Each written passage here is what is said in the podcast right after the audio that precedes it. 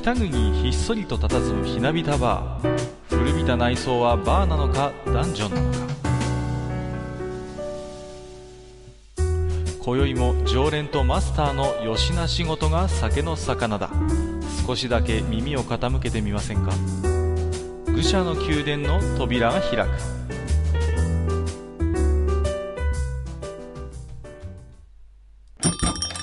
やや、マスター、今日も来ましたよ。はいはい、いらっしゃいませ。どうもどうも。今日はあのー久しぶりのね、えっ、とうんゲストの方、お招きしてますんでね。えー、早お速お。最近ゲスト多いですね。そうなんですよ。ちょっとね、うん。だいぶあのー、うん賑やかになってきて、愚者の宮殿も。はいはい。まあね、あのーまあ、ある意味逆に言うとゲストさん頼みっていうところもあるんですけれども、そうね。そうね。うん、えっ、と、ご紹介させていただきます。にごりさんです。よろしくお願いいたします。じゃあ、パリパークから来ました、にごりです。よろしくお願いします。君は何のフレンズかな？僕、妖怪のフレンズだよ。妖怪のフレンズなんだね。すごい。楽しい。おいおい、もう本編行くか、このまま。もう。あれですか。あの、にごりさんももちろんご覧になってるということで。そうですね、がっつりですね。あがっつりですか。うん。うん。がっつどりですね。どうなんですか？にごりさんから見て、獣フレンズの魅力というか。ああ、そうですね、獣フレンズ自体の魅力っていうのは、まあ、前回ね、あの、うん皆さんお話しされてたんで、全くその通りだと思うんですけど、あの、僕はもう、なんですよね、あの、いろんな大人たちがこう、ああだこうだ言って、あの、深掘りをしていっているのに本編はあんなに軽いっていう、あの、そのギャップにもう 楽しくてしょうがないですね。なん、なんですかね、その、もう、あのーもう、ずいぶん前からアニメっていうのは別に子供が見るものでも何でもなくって、まあ子供も大人もね、あの、普通にフラットな立場で見ている感じがするんですけれども、そうするとね、やっぱ大人っていうのはいろいろこう悪い癖があって、こう考えたがるっていうんですか？やっぱり。アニメの中で何かフックがあれば、あの、マスターや私もそうなんですけども、おやおやこれは何だろうっていうことで、何かそこに解釈をしたがるっていうところがあるじゃないですか。うんで、まあ、それにじゃあアニメが、獣フレンズが答えてくれてるかっていうと、あんまり関係なくて、相変わらず能天気な部分は能天気なまま進行しているっていうね。やっぱそのうん辺そうですね、うん、なんていうんですかね。あーその辺の未解決感っていうか、うーん、うんうん。まあ、我が道を行く感と言いますか、うん。うんうん、そういうところはやっぱりありますよね。うん、そうですうん。ね。ただまあ、の勢いはすごくてね、なんか、今日もなんかフィギュア化とかっていう発表がありましたからね。いやー前に出てたんですけど、うんまたさらに、あの、どんどん出していくぞっていうシリーズの発表がありましたね。はいはいはいはい。まあ、はい制作サイドにしてもね、ちょっと予想外のやっぱり人気ぶりっていうところでね。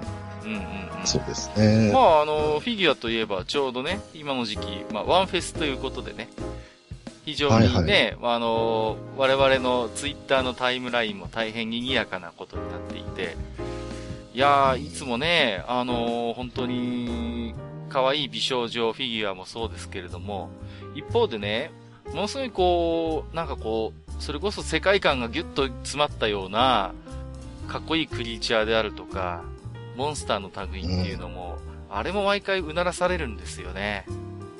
うんうんそうですね。うん。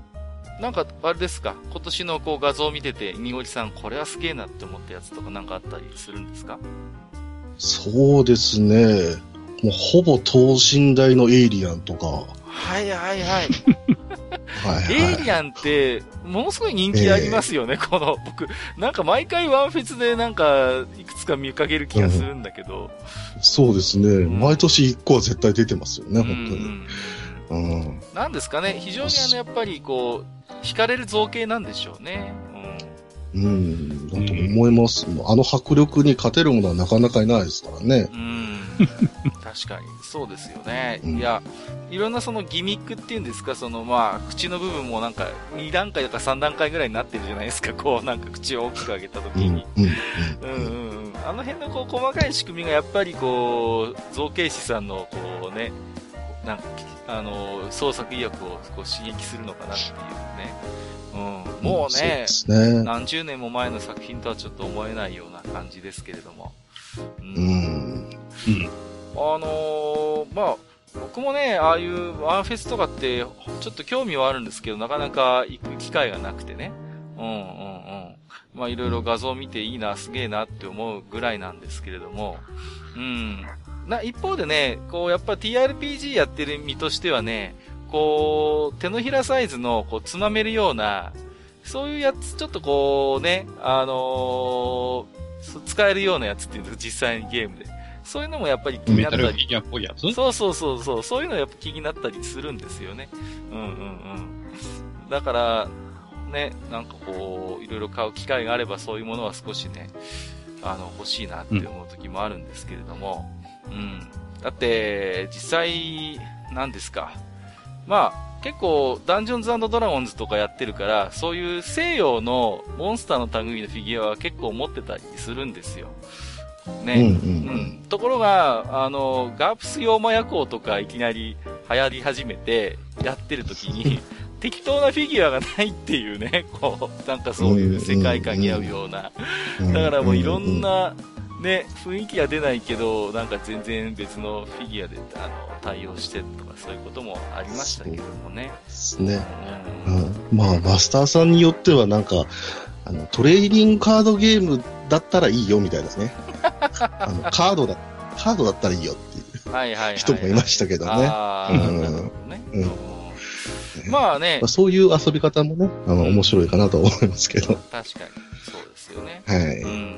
えーと、今日はね、まあ、にごりさんがいらっしゃったということで、まあ、マスターも大体お察しされてるかと思うんですけれども、またね、あの、いろいろ妖怪話を聞こうかなということで、えーと、今日はですね、まあ、世界の妖怪ということで、少しですね、今までまあ、過去2回、日本の妖怪を中心にね、お話をさせていただきましたけれども、ちょっと今回はそういう、まあ、世界の妖怪ということで、いろいろとお話を聞けるということで、大変楽しみにしておりますので、えー、本日も、おにごりさん、そしてマスター、よろしくお願いいたします。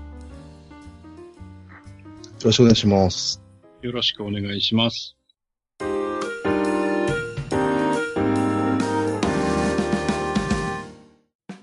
それではね、えー、本日もにごりさんをお迎えしてね、えー、今日はですね、えー、世界に少し目を向けた妖怪話ということで、えーと、どのあたりから、あの、お話をしていただけるんでしょうかね、今日は。はい。というわけでですけども、まず、僕はもうなんか妖怪おじさんみたくなっちゃってますんで、よ そうそうそう、妖怪おじさん妖怪おじさん。よえー富谷さんにあの、富谷さんにあの妖怪のって言われた時びっくりしましたけど、幸せ者幸せ者だな。いやいや、もうね、みのりさんといえばもう他のポッドキャスト番組でも、あ、あの妖怪ので通じる人なんで。はいそうですね。ええええ中ちゃんマンさん。いやいやいやいや、いいじゃないですか。ましたけど。はいはい。はい。はい。はい。というわけでですね、ねまず妖怪っうんうんていう話もするんですが、北欧の妖怪っていうことになると。やっぱり皆さんすぐ思いつくところは妖精だと思うんです。まあ、言ってみれば、あの、北欧っていうのはね、妖精の本場ってイメージがありますよ。やっぱり。うん、ううんん、ですよね。そうそうそうそう。で、まあ、とりあえず入り口なんですけども、妖怪と妖精何が違うのかっていう話をまずさせていただこうかなとはいはい。思ってます。うんはい。。で、まあ、か妖怪に関しましては、まあ、過去2回ぐらいで、ちょこちょこお話しさせてもらってるんですけど、うんまあ、もうちょっとだけ、えーおさらいということで。はい。で、まあ、妖怪なんですけども、まあ、危機開会のその異変のそのものを表す、えー言葉で、まあ、日本に入ってきましたとはいはい。いうことで、その漢字自体はずっと続いてて、えー古くは1500年以上前から、えー使われてますよっていうことで、えーまあ、前回あたりはこうお話ししたんですけども、はい。はい。じゃあ、妖精って、あの、一体、い、いつ日本で使われたかっていうと、うん。大正時代ぐらいからしか記録がないんですよ。へえ。あ、それより前は、妖精って言葉はあまり出てこないと。そうですね。むしろ性という言葉はずっと使われているのに、怪しい性、妖精っていうその単語自体は本当に使われてないんですね。うんあそうなんですか。はいで、その文字自体はもう古代中国の妖あの人をね、かどわかす精霊のことを大体妖精っていうふうに言ってたんです。うん。でも、それって大体日本にはもう、鬼っていう言葉が、もうその意味を占めてまして、はいはいはい。で、えーその言葉だけはもう、まあ、なんとなく伝わってくるものの、まあ、鬼でいいじゃん。ということで、えーもうもう本当に使われないんですよ。もう大体鬼にこう、修練されてしまって、すっかり。うん、うん。わざわざで、そうです。妖精って言葉を与えなくてもいいだろうと。もう、鬼の意志だろ、どうせみたいな感じでね。うんうんうんそうやってなっていくうちに、ただ、あの、なんとなくこう、のまあ、朝廷の旧敵とかが出てくるわけですよね。うんで、それに対して、あれはあいつはああだ、ああああだって言って名前をつけ、どんどんつけていくんですけど、だんだん足りなくなってくる。そうなってくると大体こう、バリエーションが増えてくるわけですね。まあ、そうですよね。うん、まあ、うん。ねあの、日本でもやっぱり霊域と海域の類っていうのはね、昔からいろいろあって、で、ね、これは前々からニゴニさんに聞きましたけども、もうその都度いろんな名前をつけてね、もう、なんだかはいごっちゃごちゃになってる部分もあるっていうことでね。そうですね。雑多になってますうんね。うん。まあ、それが僕は一番妖怪の面白いところだとは思ってるんですけども、はいは。はいい。じゃあ、妖精自体は、あのーまあ、結局日本でどういうふうに使われたかっていうと、皆さんご存知のフェアリーですね。はいはいはい。まあ、多くの方はやっぱり妖精っていう風に、あの、聞いたときにね、真っ先に思い浮かぶのはやっぱり、あのー小さな体でね、こう羽が生えた。うんまあまさにあの、ピーターパンのティンカーベルみたいな存在をね、思い浮かべる人が多いかなと思うんですよね。うん。うん、うん、うん。まあ、まさにあれですよね。はいはいはい。うん。はい。で、ああいうものが入ってきたときに、なんて呼ぼうかって言ったときに、じゃあ、妖精っていう文字を使おうってなったのが、おそらくそれが最初ではないかぐらいの。ちょっと研究がね、あの、すだいぶ少ないんで、うん。あの、まあ、そ、これぐらいだろうというお話ができないんですけども。はいはいはい。はい。ただ、うんえーこの妖精についてなんですけども、はい。えー実はあの文字であったり、中国の読み方の方で、えーそれだけが伝わって、えー東南アジアとか、あっちの方向に伝わると、あのまあ、男をたぶらかす女の意味を持つ言葉に当てはまると。うーん。あそういう、いわゆるなんかこう、フェアリーっていうあの羽の生えたイメージとはまた全然違うわけです。そう。はい。うんどっちかっていうともう本当にもう賜物前だとか、はいはいはい。はいはい。あのーまあ、狐の類みたいな感じですね、日本で言うと。でもなんとなくこう、イメージですけども、確かに妖精っていう言葉の中には、何かこう、うん男をかどわかす、怪しいなんか女っていうイメージも確かにちょっとある気がするんですよね。何か。そうですね。ううん。な、やっぱりね、この、陽っていう字が、女編もくっついてますけれども、そういう、なんていうのかな、まさにこう、ね、男を誘惑する、そういう怪しいっていう、やっぱイメージも内包しているような言葉ですからね。はい、そう怪ですね。そうですね、はいまさに、あやかしの類ということですよね。まあうん、日本もちょっとややこしくて、あやかしって言ったら別の妖怪を指すこともあるんでね、気をつけてください。あ、そうなんですか？いやいやいや、いな。そうです、そうです。あの、海の方の妖怪とかね、あやかしって言います。あ、そうなんですか？うん。いろいろね、あったりするんですけど、こんなあの、役に立ちそうでもない言葉がちょっと置いといて、はいはいはい。はい。ただね、あの、ここでちょっと言うのも恥ずかしいんですけども、あの、妖精についてなんですけど、僕は結構ね、あの、正直、知識浅いんですよ。あ、そうなんですか？そうなんです。で、なんで浅いかっていうと、前、あの、多分ね、閣下が言って、愚者教で言ってたと思うんですけどう、んあの、世界史を受けてないっていう、出た出た。はい。ミニシューあ。の問題あるじゃないですか。ミニシュー問題ね。はいはいはい。はいはい。あれ僕もね、あの、最後の世代なんですよ。あ、なるほど。はい。本来やってないといけない。そう。うんうんえー僕、チリばっかやってたんで、そうですか。全然あの、世界史、日本史、高校の分野とか全然わかんないんですよ。はいはいはいはいはい。ああ、はいなるほどね。ねまあ、あのーねそれでいって、うんうん、はいはいはい。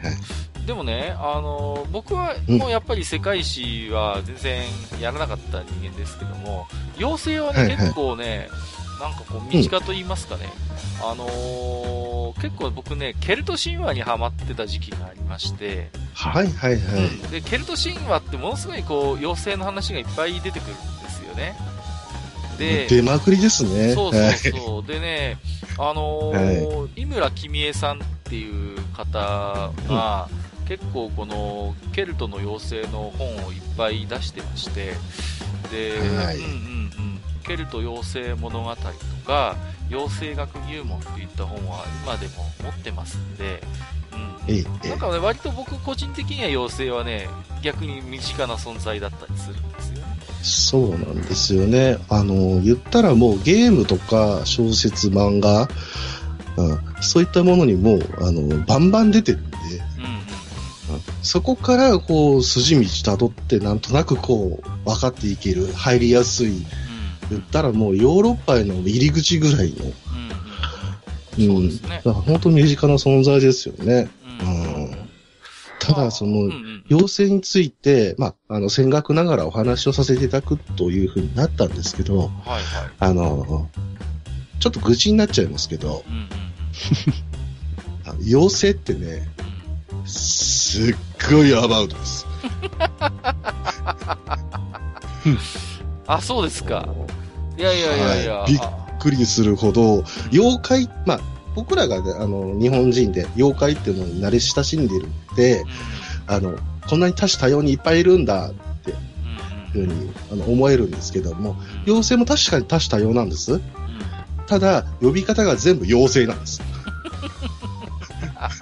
もう、あのじじっぱ人からげに、すべて妖精であると。だからまあ、で、個々にそうですね。はいあの、いわゆるティンカーベル的な妖精のイメージとして持ちがちだけども、実はもう、えその妖精っていう言葉が指し示す範囲がものすごく広いっていうことですよね。えそうなんですね。はい。そうなんです。で、それで、じゃあ、まあ、妖精と妖怪とか、あの、調べていったんですけど、でこれもまたね、あの、ちょっと恥ずかしい話なんですけど、まあ、今回、あの、北欧の妖怪ということではいはい。話をさせていただくんですけど、あの、僕も、あの、これを、この企画を練った時に、まあ妖精の原理は北欧だろうということで、あの、やってたんですけど、妖精自身がもうそんな、ほんの、ぐちゃぐちゃしてるんで、結局ヨーロッパ、ヨーロッパ全土をこう、巻き込んだ話になってしまいそうな、いや、でもそれそういうは、話ほらねね、前にもうんこの愚者級で話をしましたけども、やっぱりあはの、ヨーロッパのそういう、まあ、あのーまあ、妖精に限らず神々とかも、英雄とかもそうですけども、もうそれぞれの神話が本当に互いに影響し合って混ざり合って、ある種混然一体となっている部分はやっぱりありますからね。そうですね。そこはある程度うん仕方がないんじゃないですかね。もう、あのそうなんですね。うん。だから調べれば調べるほどもうごっちゃになってるんで、もうイライラしてましたね。まあ、そんな中でも一応こう苦労して、にごりさんの中で、なんとなく系統だっていう部分があるはい。なんですね。と。はい。はい。で、まあ、先ほどあの、やっぱ日本でも妖精っていうものが、うん。あの、まあ、身近であるとうん言ったんですけども、まあ、いわゆるファンタジーですよね。うんで、まあ、愚者級リスナーさんだったらもうそこら辺分かってるとは思うんですけど、日本のファンタジーで、特にゲームに入ると RPG うん。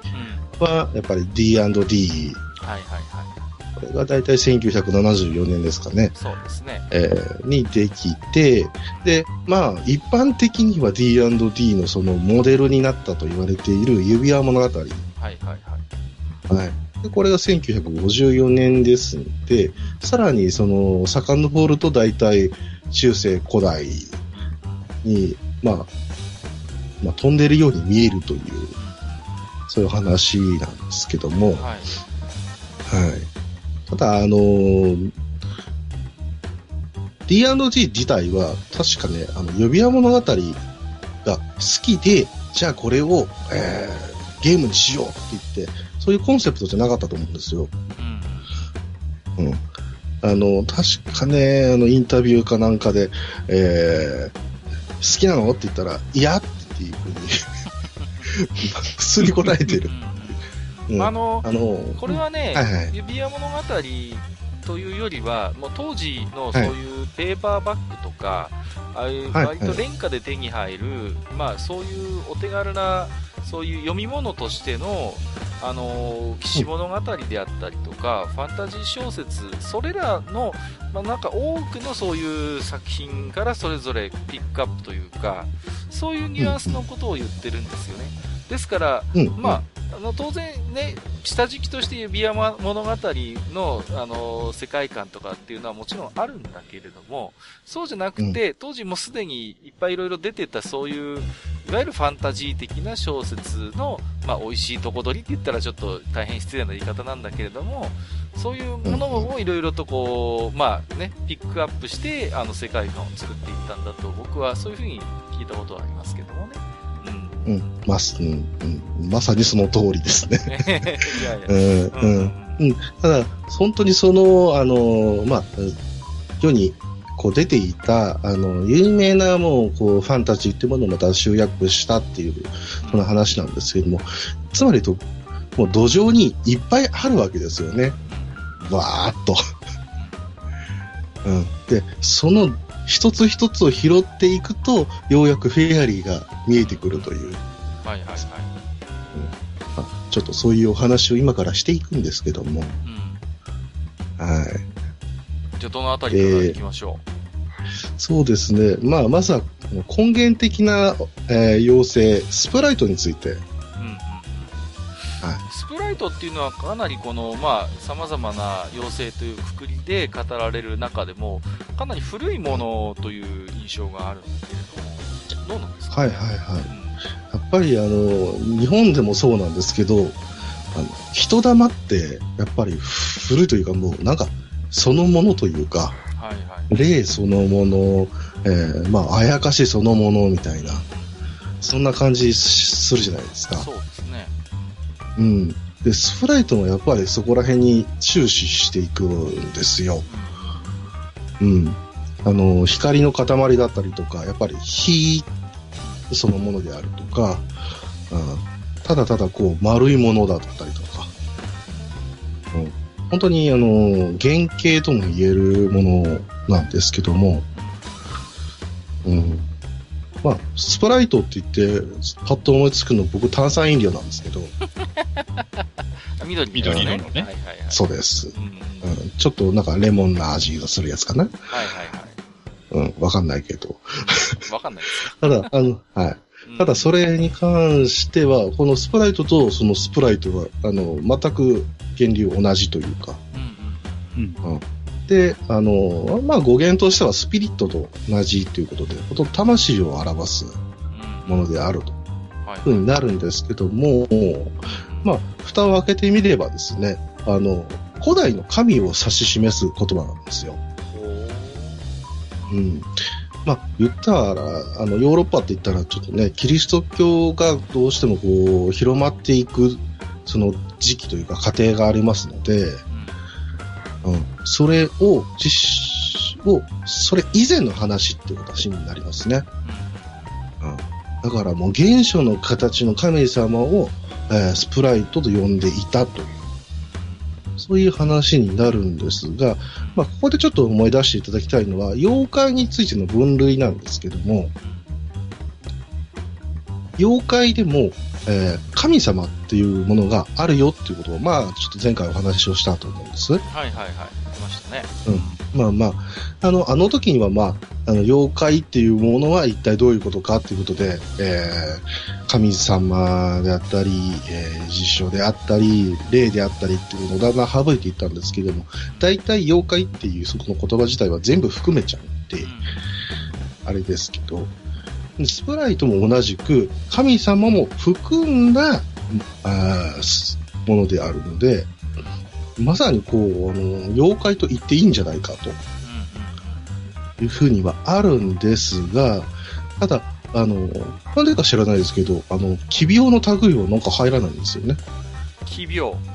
あのー、よはい。うんうん。あれですよ奇妙な病気って書いてのは奇病ですね。そうですね。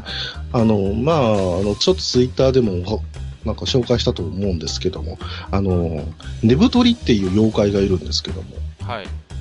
はい。あれはもう本当に寝て食って、あの、過ごしてたら太るよ、でかくなるよっていう、そういう妖怪なんですけども、現象論じゃないですか、もそうなんですよね。うん。ただ、あの、妖怪っていうのは、ああいう病気も入ってくるんですよ。流行り物みたはいはいはい。あ、なるほどね。そういう病気も、まあ、妖怪の仕業であるという考え方はありますよね。うん。うん。でも、スプライトは、あの、まあ、結構聖なるものなんで、うん病気を引き起こすもの、そのものとは言わなくて、あの、なぜか、まあ、病気は、まあ、別の妖精だったり、もうあるいはもう本当に病気っていうふうに名前を付けられる。うんう。これはなんか、あの、ヨーロッパ独特なんじゃないかなと、うんうん個人的には思ってます。スプライトに割とこう、近いと言いますかね、存在として、はい。ウィスプっていうのがいますよね。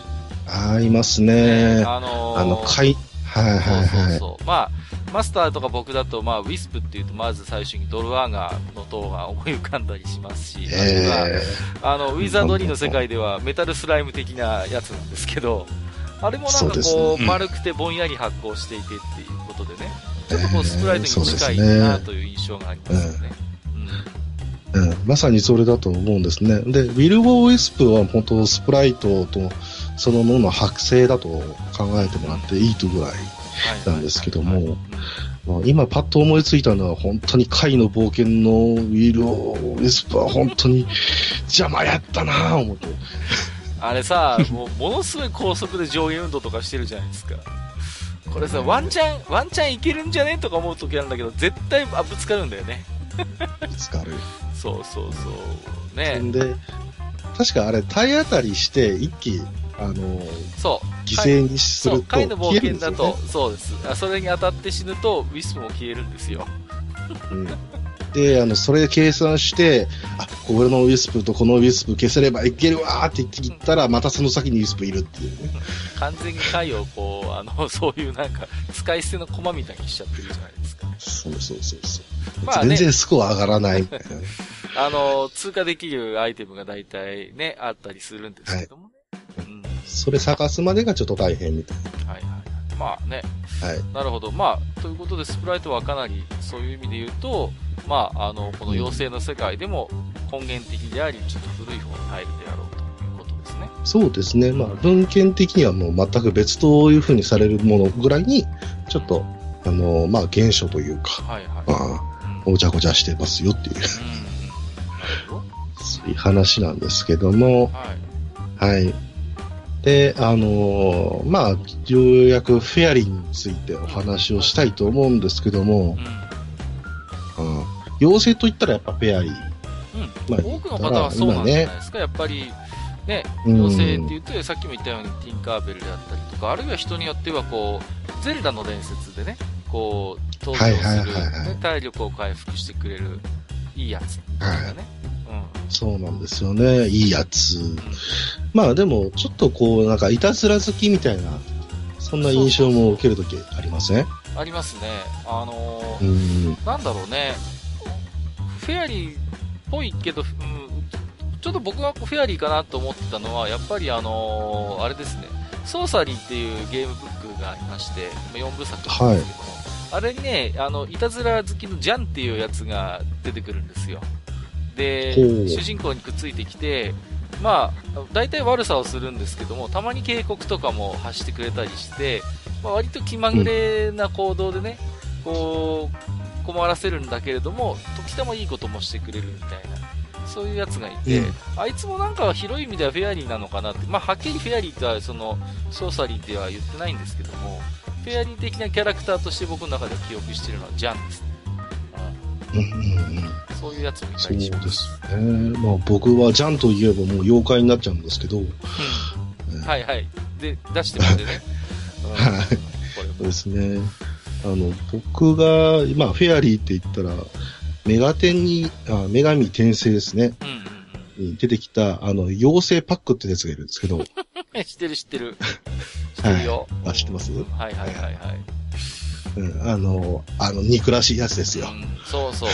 大体こうね、あの、好奇心が旺盛で、こう、興味の赴くままに行動して、迷惑をかけるみたいなところをイメージしますけどもね、こいつは。そうです、そううんうん。です。だから、妖精の本当に原型っていうのは、そういういたずら好きとか、小び、そう、ちょっと小柄であるうん、小人であるっていうものが大体大きな流れなんですけど、まあちょっとあの豆知識で、あの、さっき言ったパックなんですけど、うん。あのーピクシーってあるじゃないですか。ピクシーいますね。はいはいはい。はい。まあ小悪魔的な感じで使われるんですけど、あの、パックみたいなっていう意味で、うんあの、あのピクシーっていう形に変わっていくんですよ。あ、そうなんだ。へえ。はいうん。なんかそういう流れがあるみたいでパッ、クみたいなやつ。だからううん、うん。あ妖精といってもそういう派生も結構、やっぱり見て取れると。うん。うんなるほど。ま豆知識で。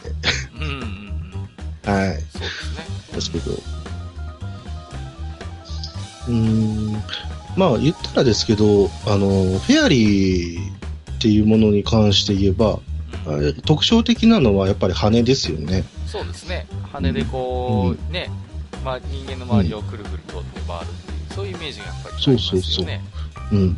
で、それは自身はやっぱりキリスト教がこう伝播していく、えーその前にやっぱりあったものであって、で、えーキリスト教が来た時に、えーようやく、あ、これはうちの天使ちゃうんみたいな。そういう風にあの取られたみたいですね。あだからフェアリーはフェアリーでも、あの、いいフェアリー、悪いフェアリーみたいな、あ。そういう分類をそこからされてしまったと。うん。いうことで、えー、だから、そこからの流れもあってですね、だいぶこう、神と人との中間のものっていう形もあるんですけども、どっちかっていうと、人に近いはいはいはい。みたいな、そういう立ち位置が、まあ、できたのがピアリーと。まああのね、さっき触れたスプライトとかウィスプってのはあんまり人の形は取ってなくて、丸い発光体みたいなイメージがすごい強いんですけど、まあ、フェアリーとなればねまさにね、その、形こそ小さいけれども、人をかたどっていてね、あのーうんなんていうのかな、そういう、やっぱり人間に似せた造形をしている場合が多いですからね。そうですね。どっちかっていうと、まあ、スプライトで人間の形してたら、ゴーストとかあっちの方に生まれちゃうかもしれないですね。うん。うん。ただまあ、このフェアリーなんですけど、やっぱり、まあ僕らの中でも、あのーわかりやすく、不思議の代名詞なんですよね。うんうん。あ、そうですね。うんうんうん。うんうん。で、あの、フェアリーサークルなんつってね。はいはい。私は結構キノコ好きですから、リアルにフェアリーキノコはい。カカいろいろ好きだね。僕いろいろ好き、僕はあれですけど、リアル、リアルフェアリーサークルを何回か見たことありますけどね。まあ、あ、本当ですか。うん実際にそういうサークルを作るキノコとそうでないキノコがやっぱりありますけども、あのうんうんうんね、ベニテングダケみたいな、ああいう派手な色のキノコが、まさにこう、輪っかになってるとね、うん、あ、これぞまさにフェアリーサークルだな、という、うんうん。2回ぐらいリアルで見たことありますね、そういうキノコ。本当ですか。いいなぁ。まあ、そういう、そのフェアリーサークルもね、まあ、やっぱりこう不可思議なものだうんうん。って、でそこで妖精が踊ったんだとか、うんうん。えーここから何かが出てくる異界の入り口なんだ、みたいなことを言われると。はいはいうんうん。うん。まあ、あとフェアリー意外とにん？はいはいはいはいはいはい、どうぞ。あ、いえいえ。うんうん。ああんまり日本では、その、よキノコの輪っかに関しては、あんまり言われないなと思って、不まあ思議だなっていうのを思いました。まあ、あれもやっぱり結局、なんていうヨーロッパの、あの、森の、やっぱり、イメージっていうんですかね。やっぱりそういうところがやっぱり大きいと思うんですよ。で、はい。なんていうのかな。割とそういう、日本にももちろん森とかはあるんだけれども、やっぱりあのイメージって基本的にはあの、ヨーロッパの鬱蒼とした森の中のイメージとかやっぱりありますからね。うん。うんうんうん。そうですね。森。そうですね。やっぱり森っていうのは一つこう、キーワードだと思うんですよ。特にヨーロッパの妖怪話となると。やっぱりこう、基本的にはこう森を切り開いてね、こう、やっぱりこう、人がそこに暮らしていくっていうことで、ものすごいこう、生活圏の中に森がすごい近かったと言いますか。まあそうですね。う。ん森の妖精、森の乙女、森の。なんだ？うん、森の騎士とかもありますからね。そうですね。あとはそれこそ、ええあのー柳田国夫の参人じゃないけれども、やっぱ森に住む、やっぱり、あね、不思議なひ人のような姿をしたものっていうのもやっぱありますからね。そうですね。はい。うん。それこそね、フェアリーといえば、あれですか、フェアリーテイルっていうね、言葉が、そのそのものがあるわけですから。そうですね。よく、フェアリー、テイルの、テイルが、ね、話の方のテイルになってる場合がありますけど、はいはいはいはい。うん。あれも、まあ、尻尾ですからね、実はね。フェアリーテイルね。フェアリー、テイルうんね。うんうん。妖精の尻尾ってことで。うんまあ、これは、あの、まあ、一つ一つの、まあ、ほ話の一区切りだよっていう意味での尻尾だとは思うんですけど、はいはいはいはい。うん。実際は僕はあんまりね、妖精に尻尾が生えてる絵って見たことないんで、うん。まあ、やっぱ比喩表現なんだなっていうね。うんうんうん。まあ、テイルっていう言葉自体がやっぱりね、そういう物語とかそういうのを指し示る時もありますしね。そうですね。うんうん。そうですね。まあ、あのー私の中ではフェアリーテイルっていうと、まあ、あの、F&C ってことになるわ。まあ、次に行きましょうああ、なるほ あそれはいいです。どうでもいいです、これは。はど。わい。かりました。で、えー、カカが言ってくださったんで、えー、森の妖精って言ったらやっぱりエルフですよね。あ、出ました、エルフ。これはね、あのー本当に人気のあるね、キャラクターといいますか。うんうん。はいえー前回、あのー、埴輪さんが、あ、あ、北欧の妖怪ですか？じゃあ、北欧神話とどう絡めてくるのかなみたいなことを言ってくださったんですけど、はい。はい。言ったね。ただ、うん。ただ、エルフっていうのは実はものすごい古いんです。それこそ北欧神話よりも前というかもっと大分類のゲルマン神話の時代から。ずーっと受け継がれていたという、うん。そういうものでございまして、はい。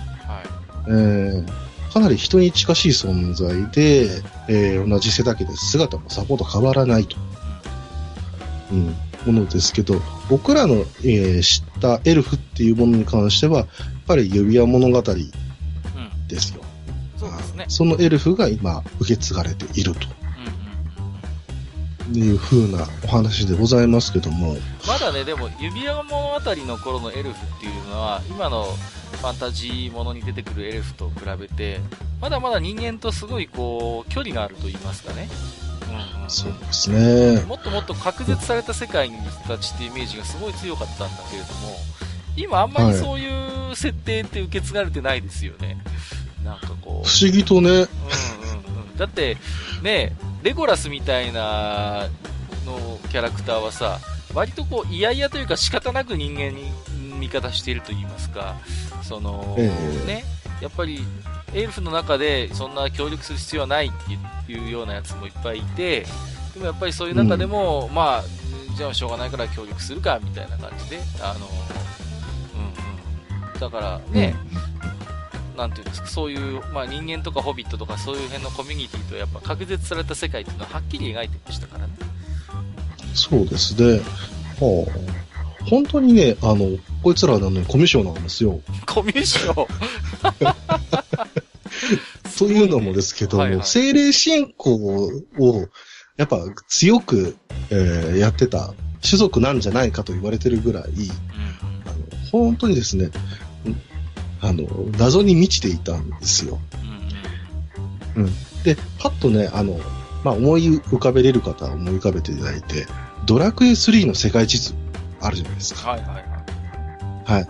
あれでエルフの隠れ里って大体どこら辺かってわかりますか？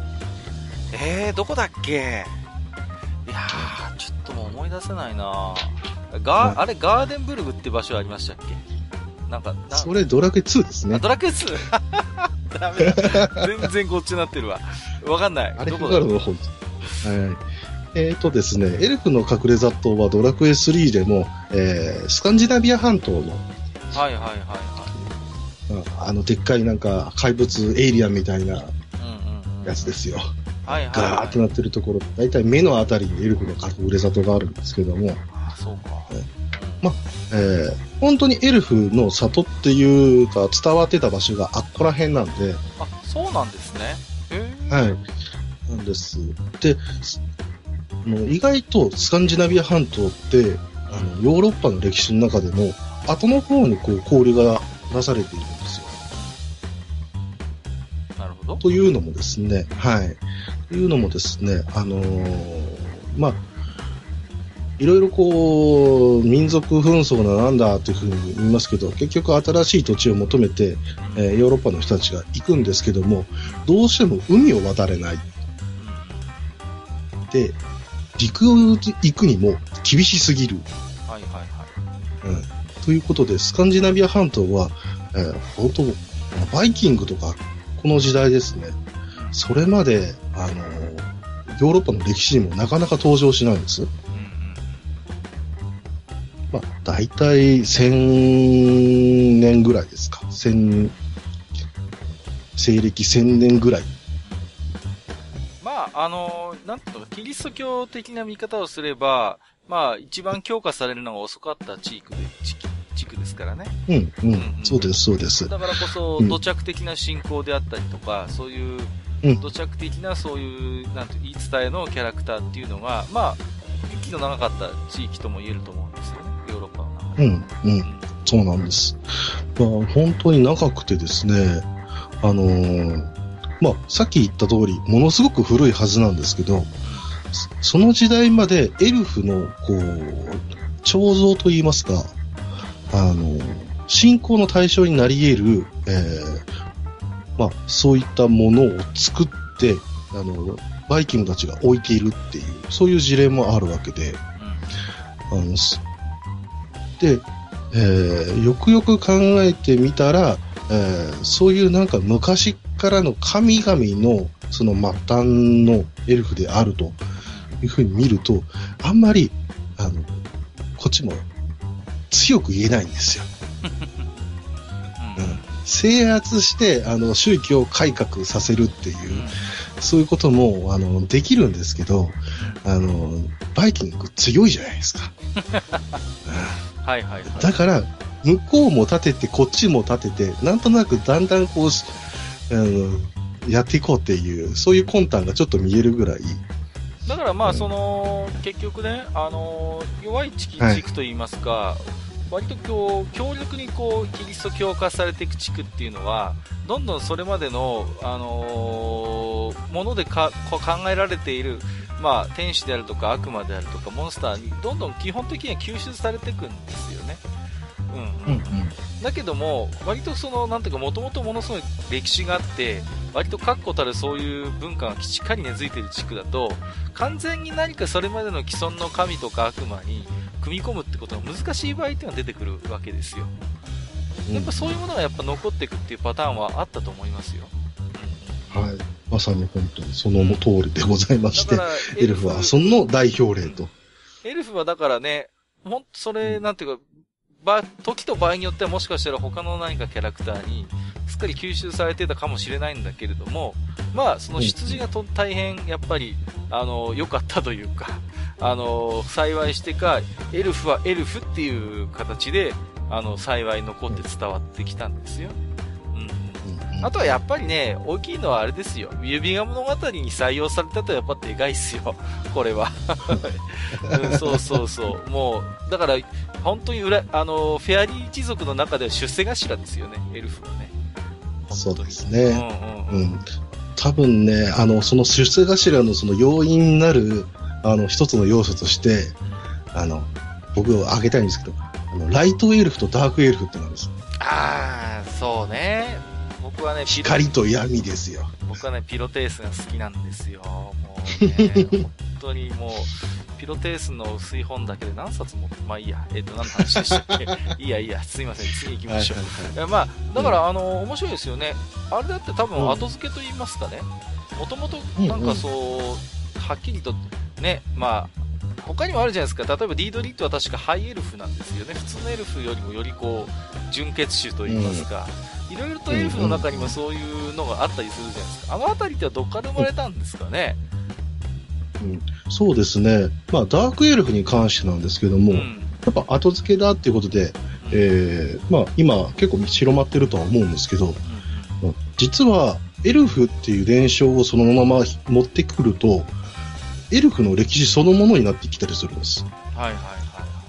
つまり、エルフっていうものはすでにライトエルフ、ダークエルフってもうすでに分かれていて、エルフがこう有名になってきたけど、ダークエルフは後から広まったっていうぐらい。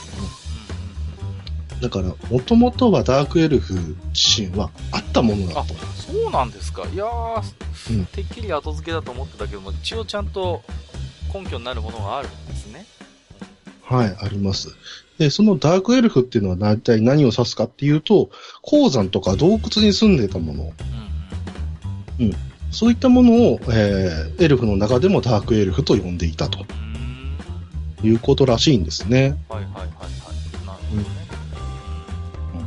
なんかね、鉱山っていうと、ほら、ドワーフっていうイメージもあるじゃないですか。ね、あ、そうですね。ねよくあるドワーフ。そう。で、よくある設定としては、エルフとドワーフは仲が悪いとかさ。ね、うんそうそう、フグ大帝の敵同士であるみたいな、ね、言い方もさそうでれますすねけどもね。うん。だから、そこで考えてみると、やっぱりダークエルフとドワーフっていうものは、縄張り争いをしてたんじゃないかっていう。はいはいはいはい。なるほどうんね。自分の住みかや鉱山だったりとかをこう争っていた一族のことをまた指したんじゃないかっていう人もいたりいなかったりと。なかった。なる はい。ということでね。はいはい。えっ、と、マスターの好きなエルフのキャラクター、唐突ですけど、聞いてみていいですか？あれ？寝てるかな、マスター？マスター？起きてる？あ仕入れに行ったね、これはね。何にも言わずに仕入れ行っちゃっ 次行きましょうか。た。はい、わかりました。はい。えー、まあ、エルフの次にやっぱり有名なのは、まあ、ドワーフもありますが、ゴブリンについて、うんうんうん。はいはい。これまた有名なね。うん。はい、ちょっとお話ししたいんですけども、はいはい。えー、日本では大体和訳されると高2って言われますね。うんうん。そうですね。はい。うん。うん。っていうことで、やっぱり邪悪なフェアリーの代表例と。こともあるんですが、えー、歴史としてはジョージ・マクドナルドの王女とゴブリンでだいぶ確立されたというふうに言われまして、ですね。で、それで指輪物語の作者であります J.R.R. トールキンが、えーそれを支持して、ホビットの冒険というものに登場させると。はいはいはいはい。ただ、なぜか知らないですけど、えー指輪物語ではそれが多くっていうものにの後々変わってしまうと。うんうんうん。そうですね。はい。ううんうん。そうそうそう。うん。結構混同されてるというかね。うん。そうなんです。うん。でも、そうですね。でも、あの、指輪物語内で、ホビット族が多くを言う場合にはゴブリンっていう。うんうんうん。うんはいはい。でこれなんでかっていうと、えー語訳です。ほう。うんはいあんまり知らなく、わか、そこら辺の区別がつかなかったから、えーそういうふうに日本で混同されて伝わったんじゃないかという言われてます。あね、なんか今でこそゴブリンとオークってはっきり分かれてるって言いますか。なんとなくね、そうそう、ところもありますけど、まあ割とごっちゃにされるところでもありますよね。そうですね。で、ここでまあ、ゴブリンとオークがどこで分かれたかっていうんですけど、まあ、あの、意外や意外、あむしろやっぱり D&D なんですね。はあ、なるほど。うん。むしろそれ以前にゴブリンとオークを区別するものっていうのは、あの、本当に伝承のその種類ぐらいで、はいはいはいはい。と調べてみたらね、あの、全く同じようなバラと歌に、あの、ゴブリンが出てくるバージョンと、オークが出てくるバージョンがあると。なるほどね。それぐらい、ヨーロッパの方でも意外と混同されてたんじゃないかはいはいはい。ううんん、いうこともあるんです。はいはいはい。はい。まあ、あでの、有名な話ですけどね、ダンジョンズドラゴンズについては、その設定資料集といいますか、そのキャラクター紹介のサプリメントの中ではっきり分類されたんですよね、ゴブリンとオークがね。それで、なんか、、初めて、えー知った人も多いというね、あ、別なんだこいつらっていうね。そうそうそうそう。うんうんうんうん。まあ、そこで別にしたのは、ただの数を増やしたかったのか、うん違うというふうに主張したかったのか、まあ、そこら辺はちょっとわからないんですけども、うん、やっぱりキリスト教が使わってくる民間伝承のこの排斥運動が、えー来る前はですね、ゴブリンはゴブリンで、やっぱりいたずら好きぐらいのフェアリーだったんですよ。はいはいはい。うん。ただ、やっぱ悪魔代表みたいなことも、うんうん。を、まあ、まあ他者の宗教に関してこう当てはめるっていうのが、キリスト教のね、あの、時代の一つの流れがありますので、うんゴゴブリンが格好の敵にされたと。うんうん。うんまあねいうこ、とで、うんはい。なんていうかな、ね、こう、割とこう、雑魚キャラ的なこう、イメージも ついちゃって、うんかわいそうなところはありますけれどもね。ううんうんやっぱりね、こいつね、雑魚キャラだと思いますよ。そうそうそうそう。いや、本当に、よくさ、スライムは本来そんなに弱いやつじゃなかったっていうさ、話はよく記者級でもするんですけど、ゴブリンは割と最初から雑魚キャラ扱いだったなっていうのは思うんですよ。そうなんですよ。っていうかね、こいつらね、本当にね、あの、いすぎ。あの、本当にね、あの、ど、どことなくいい村に入って、なんかお話聞かせてくださいってなると、ゴブリンが大抵最初に出てくるっていう。まあね。それぐらいね、あの、やっぱりこう、スライム級にわらわらいたみたいな。うんまあ、あと最近日本だとこう、ゴブリンスレイヤーっていうね、こう、漫画もありますし、ゲームの設定でもこう、いるじゃないですか。ねなんかのゲームだと確かゴブリンスレイヤーの兄弟がいたような気もしないでもないんだけれども、なんかね、そうそうそう、もうんう、そういうね、まあ、だから、うん、一つのゴブリンの今のものとしては、結構こう、社会が出来上がっているとかね、なるほどね。上下関係があるとか、なん。かそういうものをなんかよく見かけるんですけども、うん。それに関してはね、あんまりこう、ヨーロッパとしては、あの、別に元ネタがあったわけでもないという。まあね、なんかよくホブゴブリンとかゴブリンリーダーとかさ、なんかいろんなね、アシがいたりしますけどもね。そうですね。あの、まあ、FF、まあ、マスター寝てると思うから、FF の話するけど。そうですね、今のうちですね。うんだったら、そうですね。あの、レッドキャップとか、イエローキャップとか、はいはいはいはい。うん。ね、カルロなんかセプトゴブリンの。、あ、いたね、いたね。そうカルロセプトにもいるんだよね。そう。うんうんうん。そうですよね。で、あれ実は、あの、ゴブリンとは実は別なんですよね。あ、そうなの？そうですあ、。そうレッドキャップって、うん。あ赤い帽子かぶったゴブリンじゃないの？まあまあ、実際は、まあ、今の伝承ではそういうふうに言われてますけど、はいはあの、レッドキャップ物語みたいな、い。へえ、そうなんだ。個別であったりしますね。そうですね。うんうん。で、基本的にはやっぱりこう、妖精の汚れ役担当なんですけども、あの、ゴブリンの中でも、ブラウニーっうん。はいはいはい。ね。ていうのがいて、あれでしょ、ねあの、あの大木槌の色違いのやつでしょ？そうそうそう。あれ、あ、あれ本当にね、ど、どれをどう取ったらああなるのって感じなんですけど、うんうんうんうん。あのーブラウニーっていうのはもう、火事妖精っていうことで、そうそう。だってさ、ブラウニーってドラクエのあのイメージ強いけどさ、本来は、うんそう家の中にいるやつでしょ？そうです、そうです。ね、そうそう。あの、いろんなね、あの、掃除とかね、洗濯とかね。ね。してくれるいいそう。だって、仮暮らしのアリエッティだって、あれも見方を変えれば、ブラウニーの一種っていう言い方ってできるぐらいですからね。そうです、そうです、そうです昔か。らあるんだよね、であの、家の中に住み着いてる小さいやつっていう、小さい妖精って話はさ。うんそうです。むしろその中に含まれるよね、ブラウニーっていうのはね。そうですね。もう、その中でもブラウニーは本当可愛くて、うん。あの、汚れた服だけしか着かない、着ないんですよ。うん。何なのそれ。いや、わかんないですけど。ただ、あの、その汚れた服がかわいそうだからって言ってう、んあの、新しい服を用意してあげると、あの、家から出てっちゃうんですよ。すごいね。なんでって。うんうんうんうん不思議で、可愛いですね。なんか今思い出したけど、ドラえもんにも似たような話あったよね。なんだっけ？チンカラ村のホイとかってなんかありませんでしたっけ？なんか、ドラえもんのエピソそード。う僕わかんないあ、。本当？わかんない？チンカラ、うん、わかんない。チンカラ村のホイ、チンカラホイみたいな。うんあまあすいません,、うん全く余談なんですけど。まあ、いやいや、マスターが起きてればね、話が広がったかもしれないいやけど。いやいや、僕でも結構曖昧な今知識で、あの、記憶で話してるんで、ちょっと全然違ってたら申し訳ないんですけど。まあ、まあ、そんなゴブリンちゃんがいて、うんあれですか。あの、さっきオークと混同されるって話もなんか出ましたけど、オークはオークでもちろんはいいるわけですよね。そうですね。ただこの多くの出自もね、またちょっとね、あのーまあ、はっきりしたものはあるにはあるんです。はいはいはうん。い。ね。なんですけど、えっ、と、言ったらベオウルフですよね。ああ、そうそうそう。はい。もう、大体こうファンタジーのものになったらベオウルフってキャラが一人はいるみたいな。はいはいはい。定番ですけどね。うん。はい。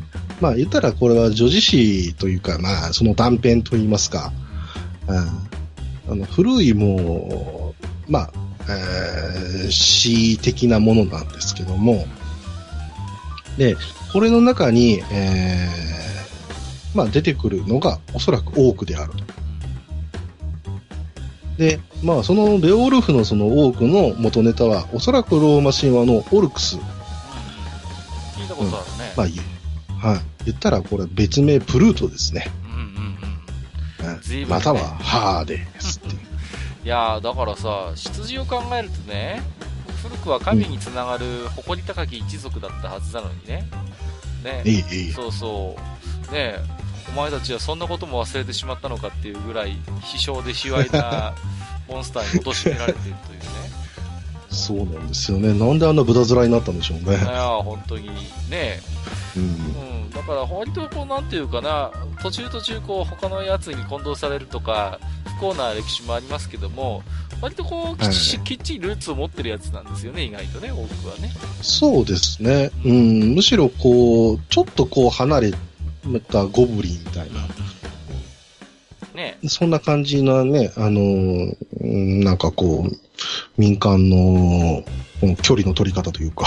ねなんかね、そう、神々に出自を持つね、大木さんも、まさかこの現代日本でね、姫岸さんとイチャコラするキャラクターになってると、夢にも思わなかったとは思うんですけれどもね。そうですね。それはもう、なんであんなのがさ流行ったのかよくわかってないんですけど、僕も。うん不思議とね、なんかこう、不思議といや、ね。私も随うん分、あれですよ。仕事ではお世話になってるんで、奥さんには、いろいろと。あ、そうですか。ええ大変便利でね、あの、本当頭はもう、あれ、足を向けて寝られません、奥さんに。奥さんには。ただ、まあ、その多くなんですけども、今の原型ができたのはおそらく、うんまあ、D&D じゃないかという、そうですね。うん。うん、ことで、まあ、何でしたっけ、アアート D&D っていう、はいはいはい。有名なはいですね、アはい。あの、モンスターとかそういう世界観を、うんはいね、絵で起こしたっていうその本ですけど、えーそれがおそらく日本でドラクエ2あたりでイノシシの頭になって、そ。でそれから広まったっていうだけなんじゃないかなと。確かにね。うんうん。あと、まあ、ウィザードリーにもいますからね。そうですね。で、あとはまあ、その多くに関して言えば、えー、あれですね、あのーアーサー王物語。うんはいはいはいはい。来ましたね。はい。で、アーサー王物語は、まあ言ったらイングランドのお話なんですけど、ブリテンですね。うん。なんですけども、その話を、の一部を見ていくと、まあ言ったらヨーロッパの方うんの、えー攻めてくるものを、こう、化け物としてこう、描く場合があるんですよね。はいはいはいはい。で、その一、一旦に多くっていう言葉が出てきたりする。あ、そうなんですね。うんはいはいはい。なので、これはヨーロッパもしくは北欧の妖怪、いや、妖怪じゃない、妖精であると。うん、今、まあそこからまあ判断もできるかなとはいはいはい。思います。はなるほどね。はい。い。うん。うん。あとはま、あだいぶね、いはいろんな妖精についてお話をしていただきましたけど、実はこいつも妖精なんじゃねえかってやつがいたら、ちょっとその辺も教えてもらいたいんです。あ、はい。そしたらですね、じゃあ、デュラハンについて。はえ？デュラハン？い。デュラハンって言ったら、だってあの、それこそね、自分の首を抱えている首なしの、ね、騎士っていう、そういうイメージがすごい強いですよ。はうんうんうんはいい。なんですけど、これもね、またね、ややこしいんですあ、よや。やこしい。あ、そうなんですよ、こいつ。割となんかってほら、イメージカッチリしてるイメージがあったけど、意外とそうでもないんうんただ実際はですね、あのーこれの元を辿っていくと、えーまあ、フェアリーのあの首が取れている、あの、その化け物だっていうことが言えるんですよ。うん。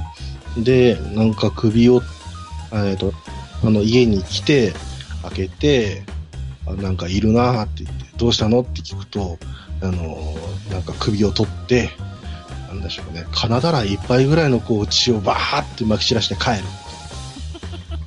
あ迷惑なやつですね。う。うんん。それが原初の話になって、で、そこから、あの、首なしの馬車引きバっていう形になって、はいはい。で、言ったら馬車って言っても、それがだんだんこう、棺桶を運ぶ馬車っはいはいはい。ていうものに限定されていったんですが、ある時を境に首なしの騎士として描かれると。うん。ね。なんか今ではそれがむしろ定番と言いますかね。あの、ね、甲それだけ冑が持っちゃってます。ね、甲冑気味を包んでるっていうイメージがね、うんありますけどもね。まあ、ね、あの、デミちゃんは語りたいっていう漫画がありますけど、あれに出てくるはい。女の子は、のデュラハンはちょっと可愛いですけどね。そうですね。割とこう、うん割とモンムスの定番ですよね。モンムス系のこう、デュラハンちゃんは。まあまあ、うん、まんまと出てきましたからね。へモンスター娘のいる日常ですか。あーいいたね、うんいましたね。とかでもね。そうそうそうそう。あ、こいつもじゃあもしかしたらそういうフェアリーの一種として、いう一種という考え方もできるんじゃないかということなんでむしろもう本当に、あの、フェアリーのその出自としてはですね、えー、例えば、まあ、今であれだと、バラッドに登場するとかっていうものが大体妖精のお話になってくるんですけど、なるほど。うん。で、そのバラッドの、そうですね、言ったら、有名なのはスカボローフェアですか。うんうんうん。サイモンガーファングル知ってる方もいると思いますけど。それでもう爆発的に、まあ日本では有名ですけど、うんえーあれも、あの、辿るとですね、あの、まあちょっとわ知らない方にお話ししますと、あれは大体こう、あの、スカボロフェアに行くのかっていうふうに聞いて、えー、その後こう、あ私は行けないんだと。でもしこれができたんなら、えー私は、あの、スカボロフェアにいる恋人の元に行けるのに、会えるのに、恋人になれるのに、っていうふうに、まあそういうふうに言う、まあその、歌なんですけども。で、これがですね、あの、聞いてるのはそもそも誰なんだって話ですよ。ああ、なるほど。まあ、語って歌って聞かせてる相手がいるわけですからね。そうです、そうです。あ、あのーまあ大体、まあ、スカボローフェア聞いていくと、立場が男女交互になってくるんですよね。へうん、だからこう、あの男がアピールする女がそれを返すみたいな、そういう話もあるんですけども、ー元をたどると、このスカボローフェアを訪ねている男は人間じゃないんですよ。え、そうなんだ。はい。おー、なんか、画然カラーが変わってきますね、そう考えると。そうなんです。元をたどると、えー本当に元をたどっていくと、えー妖精の騎士っていううんバラッドに当てはまってくると。その妖精の騎士っていうのはあれですか？デュラハンと少し、はい。絡んでるんじゃないかっていう話なんですか？というか、そうですね、あの、妖精の騎士っていうそのものが、実は、あの、ものすごく流行った時期があるという話をしたんですよ。なるほど。うん、一つそういうう、ん、テンプレというか、としてそうであす。ったと。はい。うん。えー、大体ですけども、あのーそうですね、有名なものとしては、イザベルという女性の騎士っていうものが民謡であったりしますけど、えー、大体この妖精の騎士がイザベルっていうそのいいとこのお嬢さんをこうさらいに来るんですけど、えー、で、いろいろ角を明かして、で、結局、こう、出て行って、じゃあ、出て行った先はどこかっていうと、海とか川とかなんですよ。で、で、ここで前を、えー前の衣服を脱がせて、ここに飛び込ませたら、お前は俺にとって7人目の女だ、みたいな。そんな無理なんだよ、言うんですけども、で、イザベルは、実は賢い女性ですので、あの、男が女の服を脱いでるところを見るとは何事だって言って、あの、そっぽ向かせるんですよ。たくましいですね。はい。で、そのそっぽ向いてる最中に、ドンと海へ突き落とすっていう話なんですけど。へえ。なんかですね、勇ましい話で。そうなんですね。で、もともと考えてみると、えー、スカボローフェアの話でも、えーこれができたら、ああだったのに、みたいな問答あるじゃないですか。はいはい、そうですね。うん、そうそうそう。そこに源流があると。うん、見え隠れできるという話なんです。もう一回ちょっと聞いてみようか。まあ、いずれそうすると、まあ、妖精という存在と騎士っていうのは割とそんなに、実は遠いようで近い存在であって、そうです、そうです。と、まあ、あのーフェアリーが、その、の一種がね、そういう形を変えて、首なし騎士のデュラハになったということも、さほどそう突拍子な話でもないということですよね、要はね。うん、そうなんです。妖精と騎士という存在が近い。うんうん。逆に、あの、親和性がヨーロッパの方では高くて、あの、一緒になるっていうのも、実は必然だったという。ああ、なるほどね。はいはい。うん。それが、デュラハンです。いは。はいだいぶね、そろそろ小1時間ということでね、いい感じになってきたんですけれども。い。はい。はい。うんまあ、ああと、まあ、あれですか、フェアリー絡みでは大体そんな感じで、いろんな今日はお話をしていただいたんですけども。はい。うんうん。僕はね、どうしても妖怪界でね、聞きたいことがあるんですよ。はい、なんでしょう。うんうんうん。あれですよ、あれ、いつもの企画、待ってますよ。あれを。あれえ？あれ。分かってるでしょ？あれ？うん。ババア？そうそう、もちろんですよ。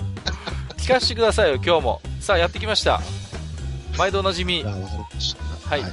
本日のババアやっ、たいやいやいやいや、いやいやいやいや、聞きたい。盛り上がってると絶対閣下だけで。えー、そんなことないですよ。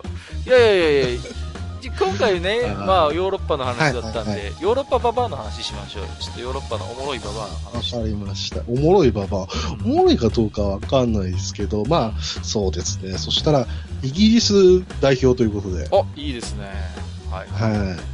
えー、じゃあ、ブラックアニスの話。ブラックアニス？ブラックオンキスじゃないのね。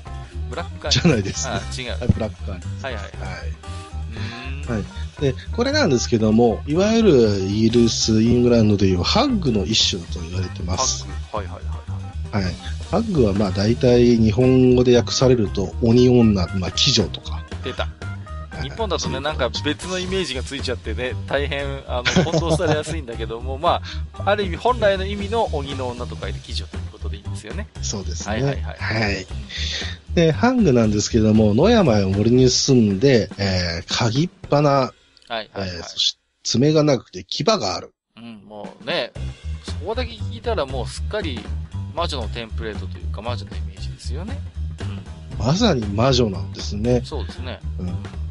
で、まあ、ハッグが魔女でありますので、ブラックアニスも自然的に魔女という形にはなるんですが、はいはい。うん。で、ブラックアニスに関しては、まあ、鉱山の洞窟に住んでると。うん。そして、顔が真っ青で、爪は鉄。怖いですね。うんそして人を取って食べる。あ、ました。いいですね。迫力がありますね。そんでめっちゃ足が速い。絶望しますね。3枚のお札が欲しいですね。でも石臼に乗ってます。え？え？石臼。いやいやいやいや。だって、足速いんでしょ？はい。うん。なんで石臼乗ってる必要あるわかんない。の いや、意味がわからない。いや、こっちもわかんないですよ。いらないじゃん、本当に石し調べたんですよ、これでも。臼。はいはいはい、うんはいあの、石石臼っていうものは結局のところ、まあ、こうやってぐるぐる回すタイプのものであろうということで、えうんなんてるーあの見たんですけども、えー全然わかんない。それに乗って回ってる姿しか想像できなくて。楽しそうじゃない？それ楽しいの？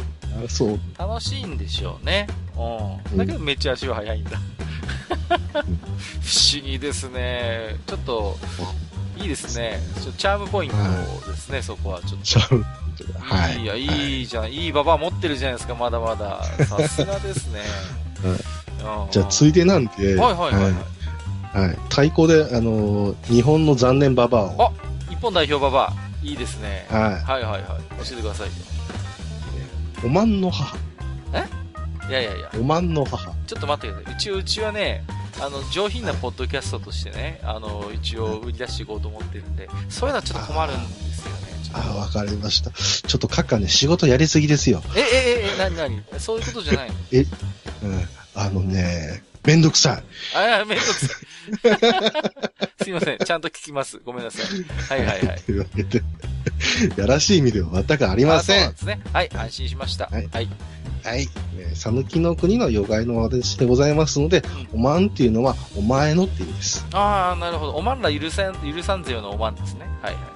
大体それですね。うんうんはうん。い。というわけで、あの、山の中におまんの岩っていうのがあります。うんうんうん。そこの近くを通りますと、あの母じゃって言いながら老婆が現れます。うん。はい。それで？以上です。いやいやいや、以上です。以上って言われたって、だって、知らない、知らないババアが出てくるんでしょ？知らないババアが出てきて、おめえの母だっつってええ、出てくる。うん。で、はい物乞いでもするんですか？脅かすん以ですか？上です。だから、いやいや、おかしいでしょ。その後が、出てくるだけ、だけです。それが妖怪おまんの母。おまんの母。はい。そうです。残念ですね。まあ。ちょっと見方を変えるとね、うんあの、今で言うオレオレ詐欺ですよね。すごい何をするでね。もない。オレオレ詐欺の妖怪がいたということで。ねいやー、ねいいですね、おまんの母。あのー、じゃあちょっと今回はね、えーヨーロッパと日本のババア対決ということで、えー、リスナーさんにもどっちのババアが良かったか後でね、聞いてみたいと思いますけれども、あまりにも判断材料が少なすぎるということでね。えっと、今日はすいません。えー、いろいろね、まあ、あのヨーロッパの妖怪話ということで、特に今回は妖精ということを一つテーマにね、いろいろと、ニゴリさんにお話を伺いましたけれども、えーと、マスター、今日はお話聞いてていかがでしたでしょうか？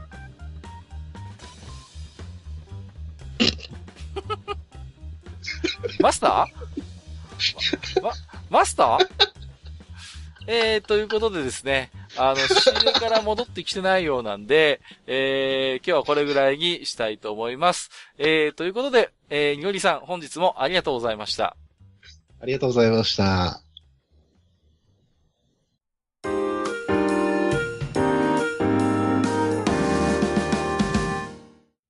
それではね、えーと、どこに行ってたかよくわかりませんけど、マスターも帰ってきましたんで、えー、今回も、おこう、当、愚者の宮殿宛てにですね、えー、置き手紙を、またね、いっぱいいただいてるんですよ、ありがたいことに。えー、はいじゃあ、Gmail の方ね、じゃあマスターからご紹介していただいてよろしいでしょうか？ちょっとね、ティンカーベルに誘われて、あっち行ったりこっち行ったりしてましたが、さあ、それじゃあね、えー、お便りを読んでいきたいと思います。はい。えー、チロヘイさんからいただいております。はいありがとうございます。はい、ありがとうございます。えー、初めてメールします。チロヘイと申します。アラフォー女性です。あえー、地下65回拝聴しました。えー、中学時代にカセットテープを使ってラジオごっこに参加していましたので、うん。えー聞きながらあの頃の思い出がいっぺんに押し寄せてきました。えー中学3年に進級した頃だったでしょうか。えー1年の時のクラスメイトで3年生になるまで仲良かった数人で会員限定のラジオごっこを始めました。うん。えー特に秘密も悪口もないのに、えー他の人にバレてはいけないという謎ルールがあったせいで、えー内緒のお楽しみ感が増していたことを甘酸っぱく思い出します。えー機材的なものはわかりませんが、男子二人がパーソナリティとして番組を作っていました。えー番組名は当時のラジオの、えー中高生対象番組をもじり、えーパーソナリティ名もコーナー名ももじりかダジャレ。えーそれが内輪ネタではありますが、すこぶる、すこぶる気が利いていて、えーコーナーも盛り上がったものです。えー一応 FM は飛ばしますが、飛ばしたその場で受信して録音。うん。うん。えーそのカセットテープを仲間内で回し聞き、えー聞いた人はハガキ職人として 番組へ投稿。すごい。えー当時ですから、ハガキで友人自宅へ。えー宛名は友人住所に、えー、〇〇、えー友人生ラジオ音中、えー番組名、えーコーナー名で出していました。えー投稿ハガキの最後には、えー、〇〇さんのサインと番組表をくださいと書き添え、うんえー採用されたら実際にサインと渾身の内輪ネタ満載の番組表が送られてきました。すごい。えーたまに公開録音も開催され、応募制で抽選で数名のギャラリーで行われていました。えー友人の部屋に入る人数でということですね。えーもし今も誰かテープを持っているならデジタル化したいところですが、えー処分しただろうし、持っていたとしても聞ける状態かどうか。えー番組表は今でも大事に持っているのですがう、ん。えー懐かしい、楽しく、えー大事な思い出をありありと思い出させてくれてありがとうございました。はい。えー今後も番組配信楽しみにしています。といただいております。ありがとうございますあ。りがとうございます。いや、これすごいですよね。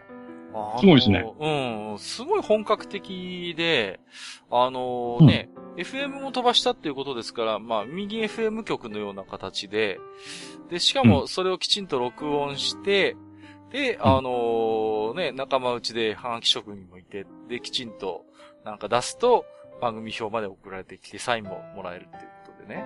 すごい、かなり本格的なラジオごっこですよね、これね。うんうんうんうん。そうですね。うん。すごいですよね。うん。あのー、なんていうんですかね。こういう、ほ他の人にじゃバレちゃいけないっていうやっぱり楽しみって仕掛けとしてすごいいいんですよね。なんか、あのードキドキするっていうんですか。やっぱり知られてはいけないっていうのはやっぱスパイスになりますしね。うんうん。うんあのー、ね、これぜひね、音源誰か持っててほしいですね。この仲間の方でどなたかね。うんうんうん、すごい聞いてみたいですね。うん。みのりさんはこういうラジオごっこってちなみにやったことあります？そうですね。あの、高校時代、あの、僕放送部だったんですよ。すごいなんだこの放送部率。うんすごい !66% 元放送部だ、この放送。うん、ただ僕の方はもう全然やってなくて、ううんん、何も活動してなくてみ、のりさんの世代ってもう多分うんミニ FM って多分もうあんまりなかったんじゃないかなっていう。ああ、そうですね。うん、あんまり聞かなかったかな。うんうんうんうん。そんな気も。ただまあ、あの、放送部内でう、ん。あの、なんか番組やろうぜって話が一回出て、はいはい。で、同じ男性部員の、えーやつと、まあ、収録したことはあるんですよ。はいはいはいはうん。い。ただ、あの、完全にオタトークになりまして、えーあの、あの、友人が、あの、堀江由衣の名前を叫んだところに先生が入って、それがおじゃかになりました。なんですどういうことなん？いや、あの、すごい放送部って、なんかあの、放送室の機材を触れるじゃないですか。あれがすごい、なんか僕みたいに放送部じゃなかった人間は、羨ましかったですね。あの、本格的な機材をいろいろと触ってね、こう、放送してるじゃないですか、お昼の時間とかに。あれがなんかね、素直に羨ましかったなっていう、僕はイメージがありますね。うんうんうん。うん、なんかね、僕はあの、なんていうの、うちの場合はね、放送委員会っていうね、委員会制だったんですけど、僕はもう3年間図書委員会だったもんですから、3年中学校の頃は。あの、本当はね、放送部、放送委員会に入りたかったんだけど、うーん、なんかね、泣く泣く図書委員会にずっといたもんですからね。ずっと放送部とか放送委員会って憧れでしたね。なんか。えー、ということで今回ほんと素敵なね、エピソードをいただきまして、チロヘイさん、ありがとうございました。なんかね、本当に、まあ、今後も、あのー、折に触れね、お便りなどいただければと思いますので、よろしくお願いいたします。はい、ありがとうございました。次行きましょうか。えーっと、それじゃあ、お次行きましょうか。はい。えー、藤もっちさんいただいております。はい。ありがとうございます。はい。えー、マスターカッカさん、いつも楽しい配信をありがとうございます。えー、地下66階のなぜヒーロー、あ、戦隊ヒーローのリーダーは赤なのかという話題の際に何か呼ばれた気がし したのでお便りしました。はいはい。はいえー、最初は、えー、ハッシュタグのね、えー、愚者の宮殿で簡潔につぶやこうかと思ったのですが、案の定140文字に収まりませんでした。えー、さて、回答を書く前に一旦横道にそれますが、うん、えー、戦隊ヒーローはえリーダーイコール赤というイメージを持たれている方が多いみたいですが、実は一概にそうとは限らないのです。えー、初めて赤以外がリーダーになったのは、えー、忍者戦隊核レンジャーで、うん、忍者ホワイトこと、えー、鶴姫がリーダーでした。姫と姫を守る4人の忍者というイメージ。そうでした。えー、その後、電子、いや、電磁戦隊メガレンジャーではメガブラックが、えー、爆流戦隊アバレンジャーでは暴れブラック、えー、逆にレッドは、えー、他のメンバーに敬語を使っていた。えー、特装戦隊デカレンジャーでは、えー、当初デカピンクがリーダーを主張していましたが、最終的にデカブルーがリーダーということになりました。えー、あと、えー、魔法戦隊マジレンジャーではマジグリーンがリーダーというか長男。えー、銃剣戦隊激レンジャーではリーダーではなく、一番しっかりしている激イエローがキャプテンということになりました。うん、えー、例外として、えー、未来戦隊タイムレンジャーは雑誌によってタイムレッドがリーダーだったり、タイムピンクがリーダーだったりしています。えー、中盤まではピンクが仕切っていましたが、戦い慣れしてからはレッドがリーダーっぽくなり、えー、ピンクが従う、レッドに惚れる、えー、描写もあったため微妙なところです。うん、また、妊婦戦隊ハリケンジャーでは、ハムスター館長がハリケーンイエローをリーダーに指名しましたが、うん、途中でイエローが、やっぱりリーダーはお前、えー、これレッドのことですね、うん、えー、お前だ、と言います。うん、えー、転送戦隊ゴーセイジャーでは、えー、誰がリーダーかを話し合った際、やはり最年長のハイド、えー、ゴセイブルーだろうということになりかけましたが、最終的にリーダーはいらないという結論になりました。えー、細かいことを言えば以上のようにいろいろなストーリー展開があるのです。うんえー、話を戻して、えー、ではなぜレッドが常に一番目立つ主人公的な存在なのかとしてですが、答えはあっさりしていて、秘密戦隊ゴレンジャー開始前に事前に子供たちに好きな色はというアンケートを取ったところ、赤が一番多かったからなんだそうです。えー、答えだけなら140文字以内に埋まっていたことを長々と読みにくい文章にしてしまい申し訳ありませんでした。え適当にカストして使ってください。全部使いました。全部使いました。はい。では、これからも 配信頑張ってくださいね。といただきました。ありがとうございます。ありがとうございます。さすが藤本さん、特撮ものはやっぱり詳しいですね。うん、いやー、まあ、こうやって考えると結構赤以外のリーダーってやっぱいたんだなっていうね、思いますね。うんうんうん。うん、まあ、でもどっちかっていうと新しめ、新しめですね。確かに。あの、最近の傾向として、割と、なんていうのかな、あのー、熱血感のタイプっていうのが、こう、幼くな、幼く見えるっていうんですかね。そういう傾向を最近の戦隊ものでは感じるんですよね。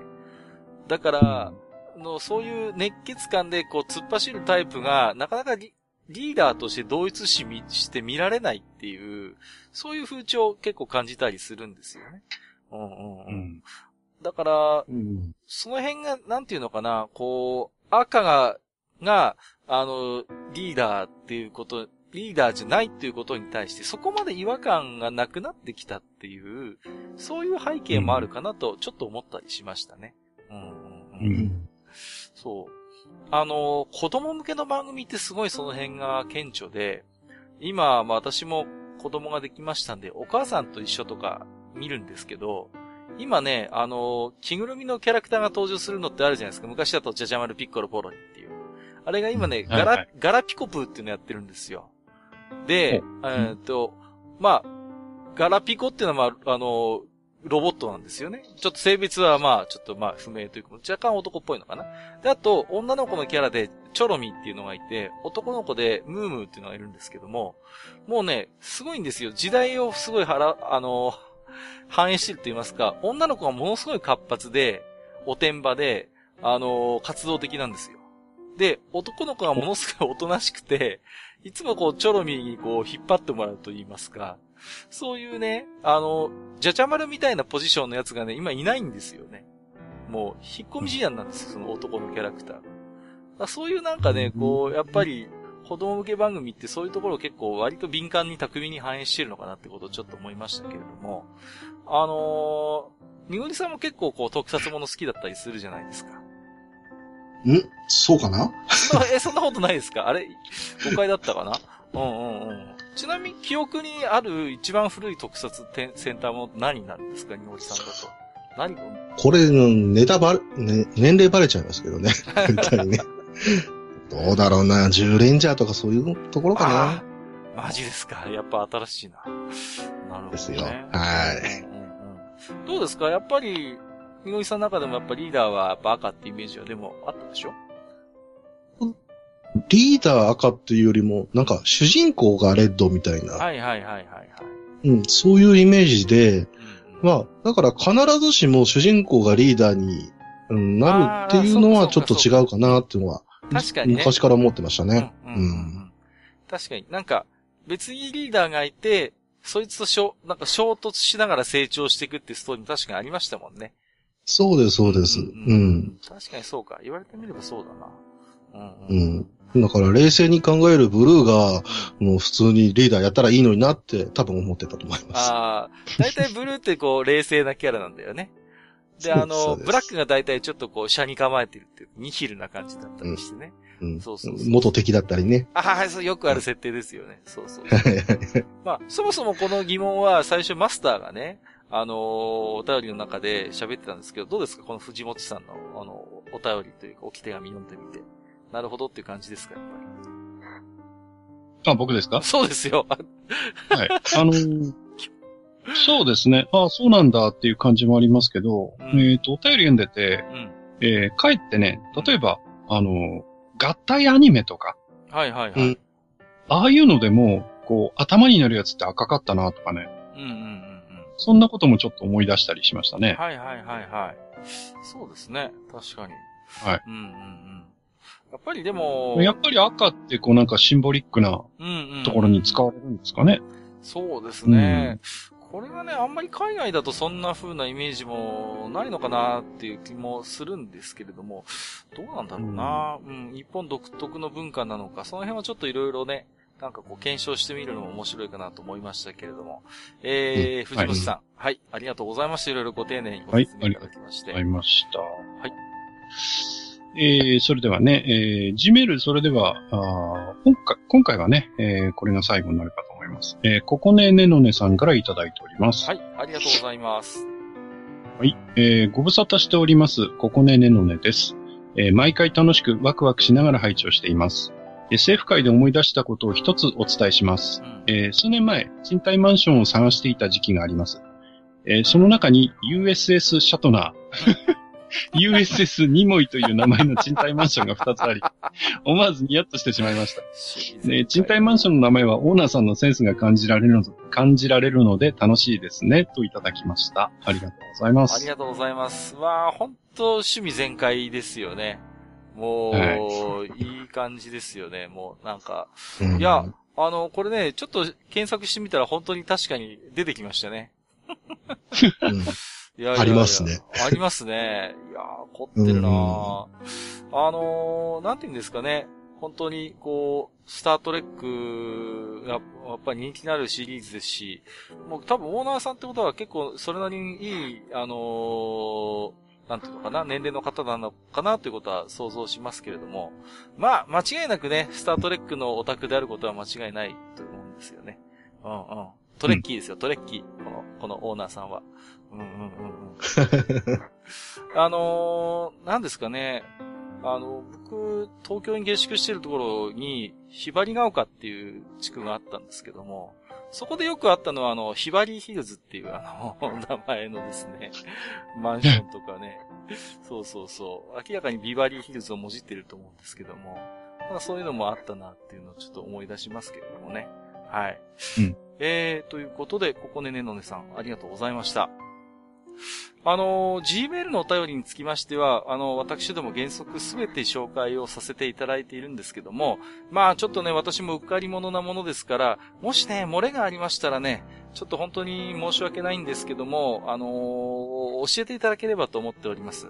で、かなり前に送ったんだけどなというようなお便りがもしありましたらね、その際は遠慮なく、あの、教えていただければと思いますので、えー、これはすいません。ん、私からのお願いなんですけれどもね、よろしくお願いいたします。はい、ということで。はい。えー、続きましてですね、えー、ツイッターリプライ、えー、あるいはハッシュタグ愚者の宮殿でいただいているおおき手紙いくつかご紹介をさせていただきます。えー、抜粋になりますが、すべてお目通しはさせていただいておりますので、よろしくお願いいたします。えー、天ぷらナイトさんいただいております。ありがとうございます。ありがとうございます。えー、奇面組の話が最新回で出てましたが、懐かしのギャグ漫画回があるといいなほ、ほら、R くんとマサルさんのフィグマも出ることですし、ということで、画像もつけていただいてますけれどもね。うんこんなの、こんなの出るんだね。あ欲しい。欲しい。うん。5.5付き欲しいですよね。うん、欲しいですか？うん。いや、でもね、あのー、最近はこういうね、フィグマなんかまさにそうですけども、こうか多関節、関節が非常に融通が効く、あのー、フィギュアでも、あんまり違和感なくこう、で、造形されてるのはすごいなと思いますね。昔は割ともっとなんかこう、パキパキって言いますかね。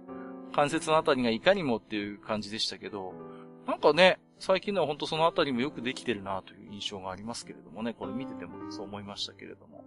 うん。えっ、と、もう一ついただいてますね。えっ、ー、と、マッドテープの話を聞いて、マッドビデオの存在を思い出し、昔見たのが何だったかと Google 先生に尋ねてみたら、リーフ作品のガオガイアやマサルさんのオープニングパロだった。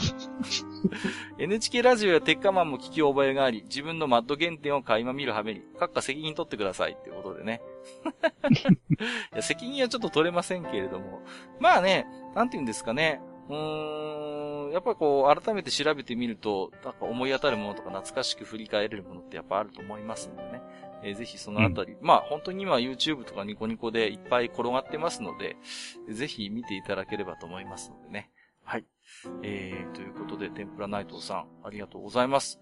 天ぷらナイトさんは、あの、あれですよね、非常にマジック・ザ・ギャザリングがお好きな方、ツイッター見てますとね、思うんで、最近のあの遊戯王で起こった事件についてもぜひね、後でコメントをいただければと思いますんで、ぜひ聞いてみたいと思うんで、はい、すいません、もうなんだかいただいたお便りになんかね、えー、ちょっと付け足すようで申し訳ないんですけども、よろしくお願いいたします。ということで、ついにリクエストまで始めましたね。はい、失礼しました。厚かましいですね。えっ、ー、と、骨子ライダーさんいただいてます。ありがとうございます。えっ、ー、と、愚者の宮殿で話題になってってたやつ発見。思わず衝動買い。これが噂の下を切るやつか、ということで。これ、純粋ですね、これね。写真つけていただいております。はい、ね、あのー、これあれですか？えー、みごりさんも純粋は知ってますか？この。はい、あの、以前食べました。これね、紅茶味と普通のやつと入ってっていうね。似たようなやつで黄金糖っていうのなんですこっちはね、紅茶味入ってないんですよ。こう、うんうん、どっち美味しかったです？みごりさん。普通のやつと。紅茶味。うん。あ、ただ僕が食べたのはですね、うん、あの、まあ、ツイッターで上げて、で、そこからハニワさんにリプライもらったんですけど、うん、ね、どうやら俺の知ってる純通じゃねえっていう。また別のやつなのなんか、うん、純つゆプラスってやつでしたね。な、なにそれ？え、知らない知らない。うん、なんか、あの、特定医療、ん？健康食品、うん、そんなのあるの？指定されてまして。うん、いやー、知らなかった。えー、なんか、その健康食品っぽい純粋があるんだ。うん、味は一緒なのかな、うん、ちょっと不思議です。わかんない。うん。はい。はい。ありがとうございます。えっ、ー、と、アニアとドラクエ10さんいただいております。えー、ヤンキー漫画界、遅ればせながら聞きました。爆逆ファミリアは人生でトップ10に入る漫画です。野球兼暴走族漫画のぶっちぎりもかなり好きでした。週刊少年サンデーの数少ないヤンキー漫画に加えてもいいんじゃないでしょうか。ということで、いただいております。ありがとうございます。これあの、紹介できなかったヤンキー漫画ですけども、確かにね、これも、あの、なんて言うんですかね、その、ヤンキー漫画プラススポコンみたいな感じで。まあ、確か私、あの、本編では、今日から俺はぐらいしか多分、サンデーのヤンキー漫画をね、紹介できてなかったんですけどもね。いい感じに名作を保管していただいたなということで、えー、ありがとうございます。内もっちさんが確かあれですよね、マスター。なんか、週刊ショサンデー派って言ってましたよね、確かね。やっぱり読んでたんですか、あ、そうでしたっけ？うんうん。あれ覚えてないですか、うん、うんうんうんサンデー、あの愛読してるって言ってましたんで、このあたりも読んでたのかなとは思いますけどもね。みのりさんも聞いておきましょうか。何かヤンキー漫画で覚えてるのとか読んだことがあるやつって何かありますか？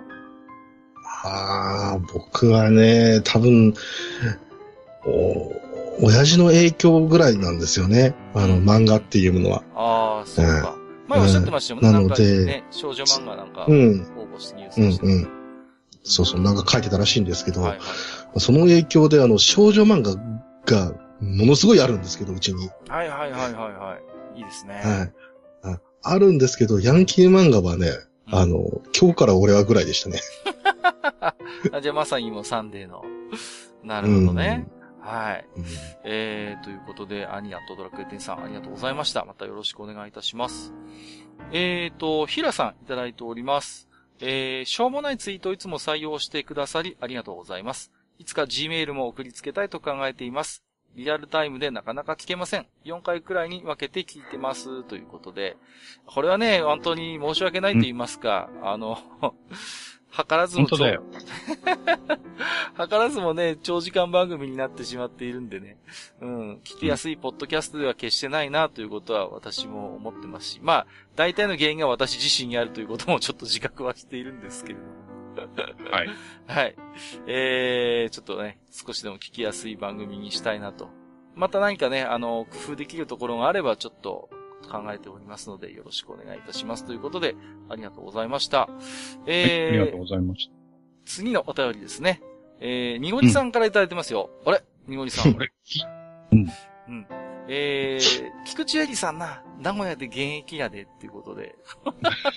すごい情報ぶっ込んできましたね。これ本当？あのね、これ、あの、どっかで聞いたことあるなと思って、うんうんうん。で地元というか、まあ、名古屋なんですけど、うんあのーこの名古屋で、元 AV 女優さんはいはいはい。が、まあ、働いてるよっていうのは、どっかでこうね、なんか、よくあるじゃないですか。まあ、よく聞きますね。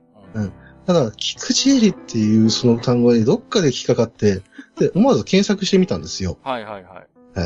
あの、バッチリ出勤中でしたね。出勤中。いやー、稼ぎますね。頑張りますね。えそうですか。もうだって、我々の世代ですからね、菊池絵里さんって。相当なね、お年齢かとは思うんですけれども、そうですか。顔出しで頑張ってます。顔出しで、まあもう、はい。むしろ顔がブランドでしょうからね。はいそうですか。いや、ね、懐かしの AV 女優情報ということで。えー、にごりさん、ありがとうございました。はい。えー、ちゃんなかさんいただいてますよ。ありがとうございます。えー、SF といえばスターウォーズですが、グレムリンやバックトゥザフューチャー、ショートサーキットも思い出深いです。あと、プリズナーナンバー6という60年代にイギリスで放送された SF スパイテレビドラマ。面白いんやけど何回見ても最後のオチが全く理解できへんと某兄さんが叫んでました。ということで、ありがとうございます。あの、プリズナーナンバー6ってご覧になったことあります？これ。これね、NHK がね、再放送とかしてたんですよね。うん。僕、再放送はね、あの、見たことあるんですけれども、あの、な、イギリスのこういうドラマって、結構、なんかね、うん、癖があるんですよね。で、うんんうんうんで、確かすごい設定とかも凝ってて、あの面白いんですけれども、確かにね、結構、あの最後の方よくわかんなくなって終わるっていうのはね、なんかわかる気がするんですよね、なんかね。うんうんうん。タイトルがね、思い出せないんですけど、あのサンダーバードみたいな、ああいう人形もので、やっぱりイギリスが舞台のスパイのやつもあるんですけど、ちょっとプリズナーナンバー6ちょっと似てるんですよね。なと、それは、なんだろう。なんとか指令う。。キャプテンスカーレットうか、んうんうんうん。えっと、ジョー90かどっちかだと思います。ああ、本当ですか。なんだっけな、うんそう、あの、牧師さんか、なんだっけなお、なんか、すごい冴えないメガネの親父が主人公なんですよね。あれもね、すごい設定とか、あのー細かいその、スパイ用具みたいなギミックがすごい面白くて、夢中になってて見てたんですけど、やっぱりストーリー自体は結構難解でね。うんうんうん。なんかこう、独特のテイストがあったなという記憶はあるんですけれどもね。うん。あのーまあちょっと前回ね、えー SF の大作映画の話をさせてもらいましたけれどもね。まあ、あのー、ニゴリさんから見てみれば、見てみれば、このちゃんなかさんがね、挙げてらっしゃる、あの、グレムリンとかバックトゥザフューチャーっていうのがむしろ、な馴染みが近いのかなという感じですよね。そうですね。ううん。バックトゥザフューチャーに関しては、うん。そうですね。あのーすごく面白くて、で、親父も大好きでね、何回も何回もこう、ビデオで見せせられたんですけど、うん。うん、バックトゥザフューチャーのあの、ゲームがあるんですよ。ゲーム？はいはいはい。うん。うん。で、それはもう、あの、海外でしか発売してなくて、うん。日本には来てないんですけど、そうなんだ。あの、めちゃめちゃ面白いんですよ。へえ、やったことあるんですね。はい、やります。もう、日本語を、訳を載せてくれてるホームページがあるので、はい。それ見ながらやってたんですけども、はいはいはい。あのー本当にもうそのままの、あの、役者さん使ってたりしますんで、豪華ですね。すごい豪華なんですけども、一切日本に入ってこないという。日本ですごいね、バックトゥザフューチャーって人気あるのにね、やってほしいですよね。そうそうそうそう。うなんとかしてください。僕あの高校の時に、高校卒業しした時に予選会って言ってその後なんかこう、あるんですよね。ちょっとした催し物がね。よくあるじゃないですか、そういう、なんか先生呼んで感謝する会みたいな。それのタイトルが、魅惑の深海パーティーって名前でしたけどね。魅惑の深海ダンスパーティー。そうそうそう、それそれ。まあ、ダンスはなかったんで、ダンス抜いちゃったんですけど、魅惑の深海パーティーって名前で、あのーやりましたけどもね。で、悪ふざけしたやつがいて、卒業式の時に撮った写真があるわけですよ。全体写真が。それをね、うまいこと加工してね、あの、全部先生だけこう、下半身消してるっていうね、妙に凝った、あの、仕掛けの写真。ああ、消えてる先生がみたいな、そういうあの、妙に細かい、あの、バックトゥザフューチャーネタをやったのをなんか今思い出しましたけどもね。うん、なんかね、うんうん。なんか、わかる人にはわかるんでしょうけど、多分バックトゥザフューチャー知らない先生は何やってんだこいつらって思ったでしょうけどね。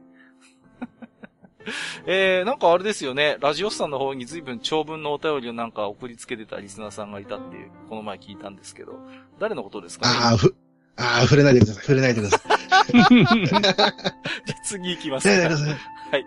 えー、にぎりさんいただいてあ、ます。カッカ、はいはいはい。カッカ、あのね、えっ、と、ごめんなさい。えっ、とね、おそらくね、冴えない、あの、メガネが主人公っていうね、ロンドン指令 X じゃないそれそれそれありがとうございますそれです、それです。いや、今、うん。あの、主人公がスタンレー神父そうそうそうそう。そうなんだよ。すね。はい。そう、はいはいありがとうございます。今、やっと合点がいったわ。ですねそれそれ、はいロンドシレ X。あのね、オープニングの曲のスキャットがすっげえかっこいいのよ。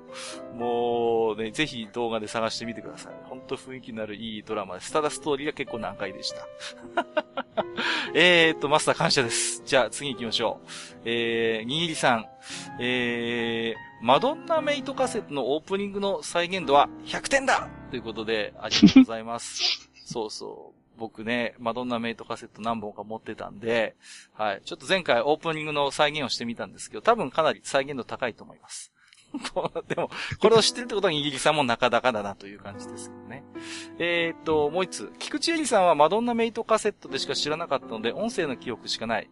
今はインターネットってやつがあるので、お顔を拝見できるってわけ。ははーん、なるほど。確かに肉感的だ。ということでね。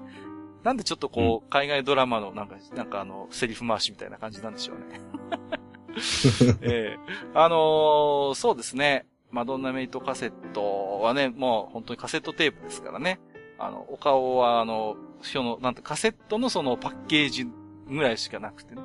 そう。でね、なんか中にね、あの、写真、なんかブロマイドみたいなのが入ってるシリーズもあったなっていうのをちょっと思い出しますけどもね。まあ今は簡単にね、お顔がね、それこそ、あれですか、顔出しで勤務されてるということだそうですので、確認できるわけですね。うん。はい。えー、にぎりさん、ありがとうございます。えーと、木村優さん、いただいております。ありがとうございます。関西の名物映画解説者といえば、浜村淳さん。3ヶ月後に公開の90分の映画を120分かけて全セリフを落語調で演じ切り、エンドロールの演出まで語ったところで、次は劇場でって言った時は、さすがに芝子かと思った。ということで。ええ すげえな、これ。浜村淳さんね。未だにあの、ありがとう浜村淳ですってことでね。もうら関西のラジオではもうおなじみのお声でございますけれどもね。ああ、すごいね。90分の映画を120分かけて全セリフを演じ切るっていうね。どんだけやねんっていう話ですよね。続きは劇場でって言われても続きないじゃんっていう、このね。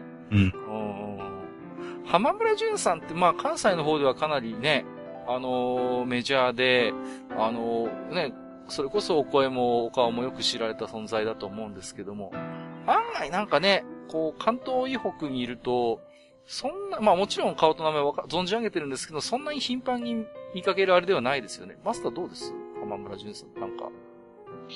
えーっとね、最近はあんまり、まあ、正直テレビではお見かけしなくなったなっていう感じですけど、そうですよね。昔はね、なんだろう、えーっと、えーっとね、今思い出せないんですけどうね、ん。全国ネットの番組ね、レギュラーで出ててね、はいはいはいはい。結構顔を見てたっていう記憶があるんですよね。なんだったかな？僕覚えてるのは、ルックルックこんにちはによく出てたなってのは、ちょっと覚えてますけどね。あの、岸辺四郎が司会してたやつ。うんはいはいはいうんうんうん僕もでもなんかそれ以外で、あんまりだからまともにこの人、まあ映画解説者が本業だと思うんですけど、まともに映画の解説してるのは正直あんま聞いたことないんですよね。うん。うん。うんどうしても、どうしてもあの、淀町さんと水野晴夫のイメージがあるんで、関西だとね、メジャーなんだろうけども。うん。うん。ね、ちょっと。僕ずっとね、宝塚の解説者だと思ってましたからね。うん詳しいんだよね、確かね。河村淳さすんね。ごい喋る。う、うんん。うん、好きなんだ。あー、今ね、うんあの、ウィキペを引いて分かりました。はい。えーっとね、NHK の、うん。えーゲーム本当に本当です。あー 出てた、出てた。レギュラーで出てたんです。はいはいはいはいはいはいはい。ははいい。そうだそうだ。ねえ、うんちなみ。に、えー1975年から1981年という話なんで、結構古い話ですね。ああ、そうですね。もう、におりさんはもう全然世代じゃないからって感じです。生まれてないで生まれす。てない。ちょっと、精神ダメージが大きいな、それは。えー、なるほどね。はいはい、ありがとうございます。えー、ライポンさんいただいてます。えー、ヤンキー会と真田丸会を拝聴しました。なぜか花の刑事が頭に浮かんできてしまいました。僕の中では歌舞伎者イコールヤンキーみたいです。えー、リーゼントイコール曲げ、単車イコール馬だからかなてんてんてんってことでね。そうですね。リーゼントイコール曲げっていうことでね。まあ、あのーなんて言うんですかね、その、ヤンキーはやっぱその精神的な部分っていうのは割と普遍的なものであってね、キャラクターとしてはね。だからある種その歌舞伎者っていうのはまあそういう、まあヤンキーっていうな、イメージをなんとなくわかることはわかるかなという感じですけれどもね。この辺もね。うんうんうん。それこそね、あれですよ、花の刑事の作者さんが、もう完結、つい最近完結したと思いますけど、真田幸村をテーマで、えーと、確か漫画描いてたなっていう感じですね。真田幸村伝だったかな、うんうんうんうん。そうなんですよね。さ、なんだっけな、漫画。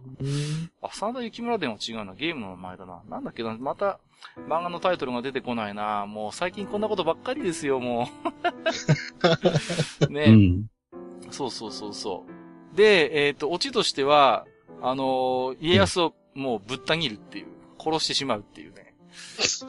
で、そうそう殺しちゃうの？うん。殺しちゃうんですよ。で、影武者じゃなくて本物を殺すんですよ、雪村が。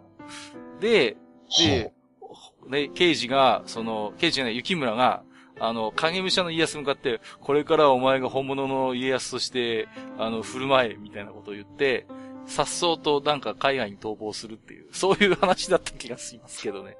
すげえな。すごい壮大なストーリーなんですよ。面白いんですよ、これ。はい。えー、ということで、えー、ありがとうございます。えー、テイターさんいただいてますよ。ありがとうございます。えー、僕は言いたいことがあって、ポッドキャストをやりたかったんだけど、意外とやっている方々は、ラジオがやりたい、ラジオ愛の方々も結構いるんだなぁと。藤本さんはまさにその最たる人だと思いました。愚者級のお二人はどちらがより気持ちとして強いのかなということで、これはご質問ですね。うーん、ということで、まあ我々聞かれてますので、どうします、はい私最初に喋っちゃっていいですか、マスター？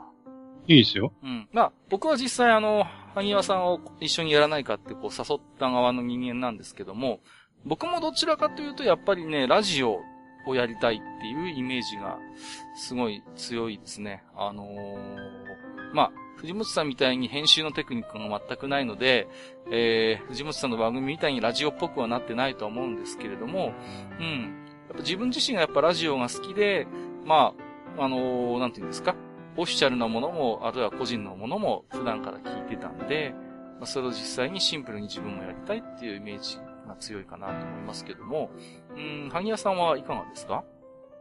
うん、僕はやらされてるだけなんで。そんな冷たいこと言わないでくださいよ。いや、まあね、あのー僕もね、まあ喋るのは好きなんですよね。うん、で、まあ、書くほどのね、あの、えー頻度ではないですけど、ニコ生もやったりしてますし。はい。だからまあ、そういうのがね、好きではあるんだけれども。う。うんん。だけどまあ、そのラジオということにこだわりに関しては、うん正直、ほとんどないので、はいはいはい。うん。うんそういう面ではまあ、あの、テイタンさんがね、問われてることについては、それはもう閣下でしょうということで、えー答えを実はしたんですけどね、ツイッター上でね。ああ、そうだったんですか。あ、すみません。うん。それは知らなかった。なるほどね。うんうんうんうん。えっ、と、まあ、りごりさんも割と最近ね、他のポッドキャストのお便りにも顔を出したりして結構聞かれてると思いますけども、りごりさんはどうですか？このポッドキャストってのはどういう位置づけと言いますか？りごりさんにとっては。あ僕にとってはもう、そうですね。あの、やっぱ、カッカもおっしゃってましたけど、距離が近いっていう、うんうんうん、ことがすごく実感し始めた頃でして、あの、まあ、一方的にね、この距離が近いって思ってるっていう部分もあるんですけど。あの、やっぱり、あの、身近な話題だったりだとか、あの、まあ、そうですね、あの、ちょっとしたこう物音でガタンと落として、大丈夫かみたいな、そういうハプニングとかっていうのも、やっぱりこう、あの、番組だったらカットされる部分じゃないですか。うんうんうん。テレビとかラジオだと。はいはいはい。うん、でも、そういうのも配信しちゃうっていう、うんうんうん。うん、そういうのが逆に僕は面白くて、うんうんうん。うん。だから、ポッドキャストは、まあ、その人の人生の一部ではあるけども、あのーやっぱり一つの番組として見ると、また違った面白さが見えるので、うん。うん。やっぱり、あの、いい窓口だなと思ってます。はい。あのーうんは以前ね、愚者級で深夜番組の話をしたことがあるんですけども、昔のテレビって割とハプニング性みたいなものも大きな魅力としてあったと思うんですよ。それこそ、あのー夕焼けにゃんにゃんとか、まあ、いろんな事件が起こった深夜、伝説の深夜番組ですけれども、まあ、あの番組に限らず、こう、何が起こるかわかんないっていう、そういうなんかこう、ハプニング性を視聴者の側もある程度了解した上で見てたのかなっていう気がするんですよね。うん。で、あのー今の番組、ばまあ、バラエティ番組とかってなんか、もう、はっきり言ってなんか、もう決められたシナリオの中でかっちり作るっていう感じが強くて、あんま不規則発言みたいなのもあんまりないし、あったとしてもなんかもうそれも含めてなんかもう、まあ、下世話な言い方をすると仕込みっていうのかな。もう、そういうものでなんかすべて了解されているような感じがして、なんかその辺のハラハラ感って感じる番組あんまり今ないなっていう気はするんですよね。うん。そういう時に、だから今、にごりさんがおっしゃったような、素人のラジオならではのハプニング性。まあ、今回もね、あの、マスターが途中でどっか行っちゃったりっていうのもハプニングですけれども、うん。そういうのも含めてなんか、いますよ、ちゃんと。あ、いましたか？あ 失礼しました。あの、面白いなっていうのはありますね。僕だから結構そういうのを見てるとワクワクする方なんですよね。うん。テレビとかでも、なんか不規則発言とかして、あの、アナウンサーがあわあわしちゃったりなんかするのを見ると、お、始まったぞとか思っちゃうタイプなんで、そうそうそうそう。うん。だから、みのりさんのおっしゃること、なんかすごいよくわかります。魅力として。うんうんうん。だから、でも、それが面白いのは、でも、かっちり作ろうと思ってる人間がうまくいかないから面白いんですよね。変な話。それもありますけどね。そ うそう。僕がまさにそうなんですよ。割とちゃんとしたものを作りたいという気持ち気持ちはあるんだけど、ものすごい隙が多い人間でもあるので、いろいろこう事件が起こってしまうっていうね。まあまあ、それが収録時間にこう現れてますからね。すいません、今日は本当に。今日ね、あの、私の来店予定がちょっと若干ずれ込んでしまって、お二人迷惑かけちゃったんですけれども。えー、すいません、長くなりましたけれども、えー、テイタンさんありがとうございました。はい、ありがとうございます。えー、狭間にうちさんいただいております。地下65回拝聴遊びでラジオ番組っぽいテープを作るのは俺もやりましたよ。某有名ラジオ番組をパク。いやいや、オマージュして作った全部夜ジャパン。今聞いたら赤面して逃げ出したくなるような内容だったと思うけど、笑いということでね。いいですね。ね、全部夜ジャパンですって。なんかそんなね、似たような番組がどっかでありましたね。はい。なんかついこの前までなんかパーソナリティ募集してましたよね。あのーなんかね、あの番組ではね。結構、ポッドキャスターの方もいろいろ応募はされてたみたいですけれどもね。うん。うんえマスターはオールナイトニッポンのパーソナリティでうん誰が一番好きで聞いてました、ーえーっとね、なんだかんだでね、聞いた数はね、うん。えー、鶴子が多いと思います。ああ、いいですね。いいですね。うん。だけどう、ん。えーっとね、好きなのはね、うん。えー、やっぱりデーモン閣下かな。ああ、いいですね。あうん。デーモン閣下ね。あのー今でこそね、相撲、すか広角化と言いますかね、相撲好きっていうことかなり前面に出してますけど、割と当時、まあ、あまりテレビではそういう色出してませんでしたよね、閣下はね。デーモン閣下は。そうね。ただ、ラジオでは割と好きなことでさせてもらっているのか、あの、ひいきの関取を応援するコーナーとかね。あの、大鉄のコーナ大ーね。鉄ですようん。ダダダダ大鉄ですよ。そうそうそうそう。いろいろ結構、だから、本当だからデーモン閣下って相撲の話してるとき、すんごい楽しそうに聞こえるんですよね。ラジオでもね。それがすごい伝わってくるんですよ。うんうん。みごりさんはオンライト日本だと誰ですか？聞いてました？そもまあ、これまたね、世代がバレちゃうんですけどね。あの、まあ僕の世代だったらやっぱり福山雅治さんですよね。ああ、やっぱりね。うんそうですねん。で、もう本当にかっこいいのにどんどん下ネタ発言して。そうそうそうそう。ね。うんだからやっぱ、もうその辺爆笑に爆笑ね、やっぱりテレビみたいに、なんて縛りがきつくない、ある程度自由な部分ってやっぱラジオで感じますよね。うんうん。だからその流れが大体今の星野源とか、ここら辺に感じますよあね。、そう、星野源はうん確かに、あれですね。あの、福山の遺伝子ちょっと感じますよね。ラジオ聞いててうんもね。うんうん。うんやっうんうんうんぱり面白いです。はい。僕はね、あのーいろんなオールナイトニッポンパーソナリティ聞きましたけど、うん、ミッツマングローブが好きでしたね。ほんと最近ですけど。ミッツの、なんて言うんですかね。あの、あの人僕本当職人技だと思いますけど、いつもオープニングちょっと気だるい感じで始まるんですけど、だんだんこう、盛り上がってきて、で、本当にラジオならではの懐かしい歌謡曲の企画とかもいっぱいやってくれたんで、もう一回やってくんねえかなって、個人的には思ってます。えー、長くなりました。狭間ゆちさん、えー、ありがとうございました。最後ですね。えー、ワーキングフェアリーさんいただいております。えー、あ、これ言っておかなきゃならない気がしたので、すまんかった愚者の宮殿ということでちょっとなんだか謝ってますね。えー、これからはちゃんと愚者さんと宮殿さんって呼びますので、何卒ご勘弁ということでね。おかしいだろ、結局。もう、1号2号でなければこっちですか。まあ、当然私が愚者さんでね、萩和さんがはい宮殿さんなんでしょうけれどもね。はい。うん。えー、間違ってますんでね。よろしくお願いしますということで。えー、やっぱりね、一回ね、彼はね、リアルでやって首を絞めないといけませんね。本当ですね。一回吊るし上げにしないとやっぱりいけませんのでね。はい。そうですねそろそろお尋ね物ということでね。えうんー、。あのーもうそろそろあれですよ。あのーこう、PK 行為をしても咎められないキャラになりますよ。うん。名前が。そうですね。うん。はい、えー、ということで本日もいっぱい、えー、お便りをいただきましてありがとうございました。えー、東部社の宮殿では皆様からのお便りをお待ちしております。以上、お便り紹介のコーナーでした。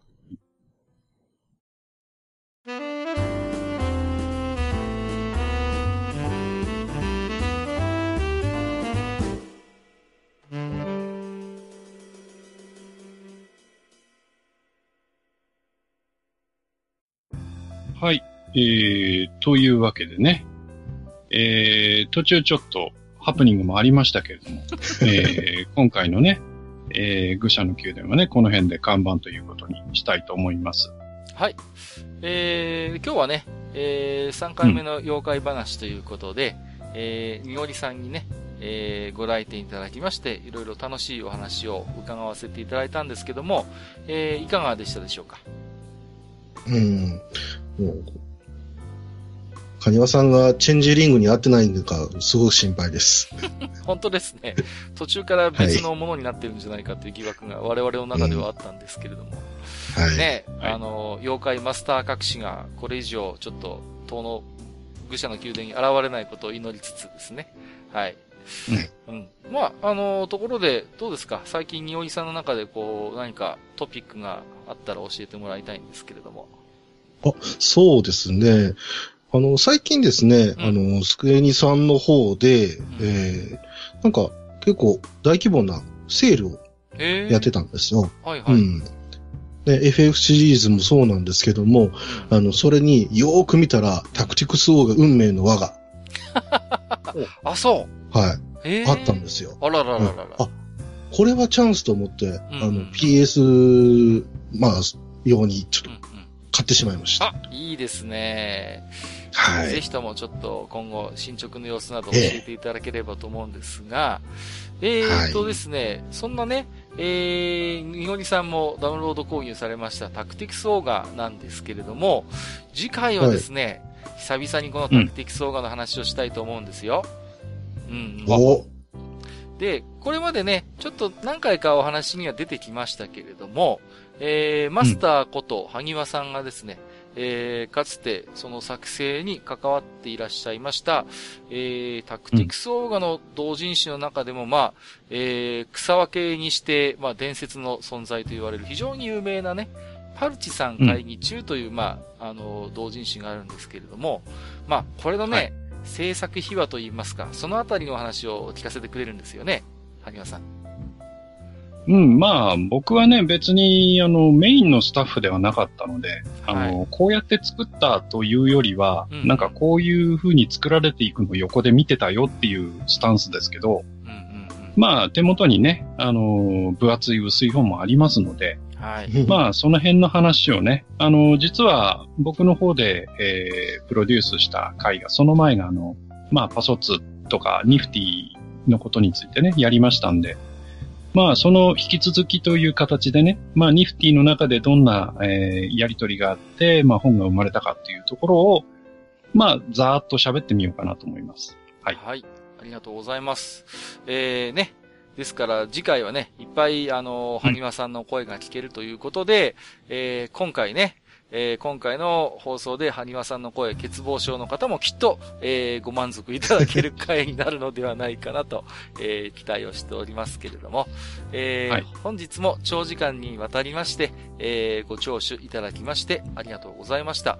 ここまでお相手をさせていただきましたのは、私こと、閣下と、えー私こと、えー今回のワンフェスで気になったのは、食人族のお姉ちゃんのフィギュアの、えー、ハニワと、えー今回のワンフェスで気になったのは、えークトゥルフ、濁りでした。本日もご聴取いただきましてありがとうございました。ありがとうございました。ありがとうございました。はい、えー、いよいよですね、えー、何度もこの番組でも告知をさせていただいておりますけれども、えー富安健一郎さんのえー手掛けた、えー、The Art of EA コンセプトアートのですね、えー、サイン企画、いよいよ締め切りが迫ってまいりました。そうですね。はい。えっ、と、今月2月のお28日まで、えっ、と、メール到着分までを、えっ、と、応募ということで受け付けますので、えーうんね、画集を買われた方で、まだそういえばサイン企画応募してないやという方いらっしゃいましたらね、えーお早めにこの愚者の宮殿の、えーブログの応募フォームの方からですね、えーご応募いただければと思います。えー募集要項の記事もね、別にえー用意しておりますので、そちらを読んでいただいた上で、ぜひですね、ふるってご応募いただければと思います。はい。みのりさんはもちろん応募したんですよね？うんうんしたよはい、えー、ということで、なんかちょっと、ちょっと妖怪っぽい感じの声になってましたけども。えー、ぜひですね、えー、皆様、ふるってご応募いただければと思います。いよいよ締め切りが迫ってまいりました。ふる、えー、皆様のご応募お待ちしております。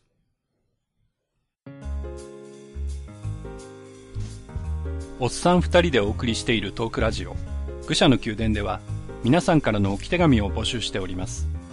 置き手紙は、ブログのお便り投稿フォームのほか、番組メールアドレスからも受けしています。番組メールアドレスは、フールパレスアットマーク Gmail.com、foolpalace アットマーク Gmail.com となっております。また、番組公式ツイッターでは、番組更新のお知らせ、次回更新予定日をご案内しております。ブログのリンク、またはツイッター上で、愚者の宮殿を検索してフォローしていただければ幸いです。また、公式ツイッターへのリプライや、ハッシュタグ、愚者の宮殿をつけていただいたつぶやきも番組内でご紹介させていただく場合がございます。皆さんからの置き手紙お待ちしております。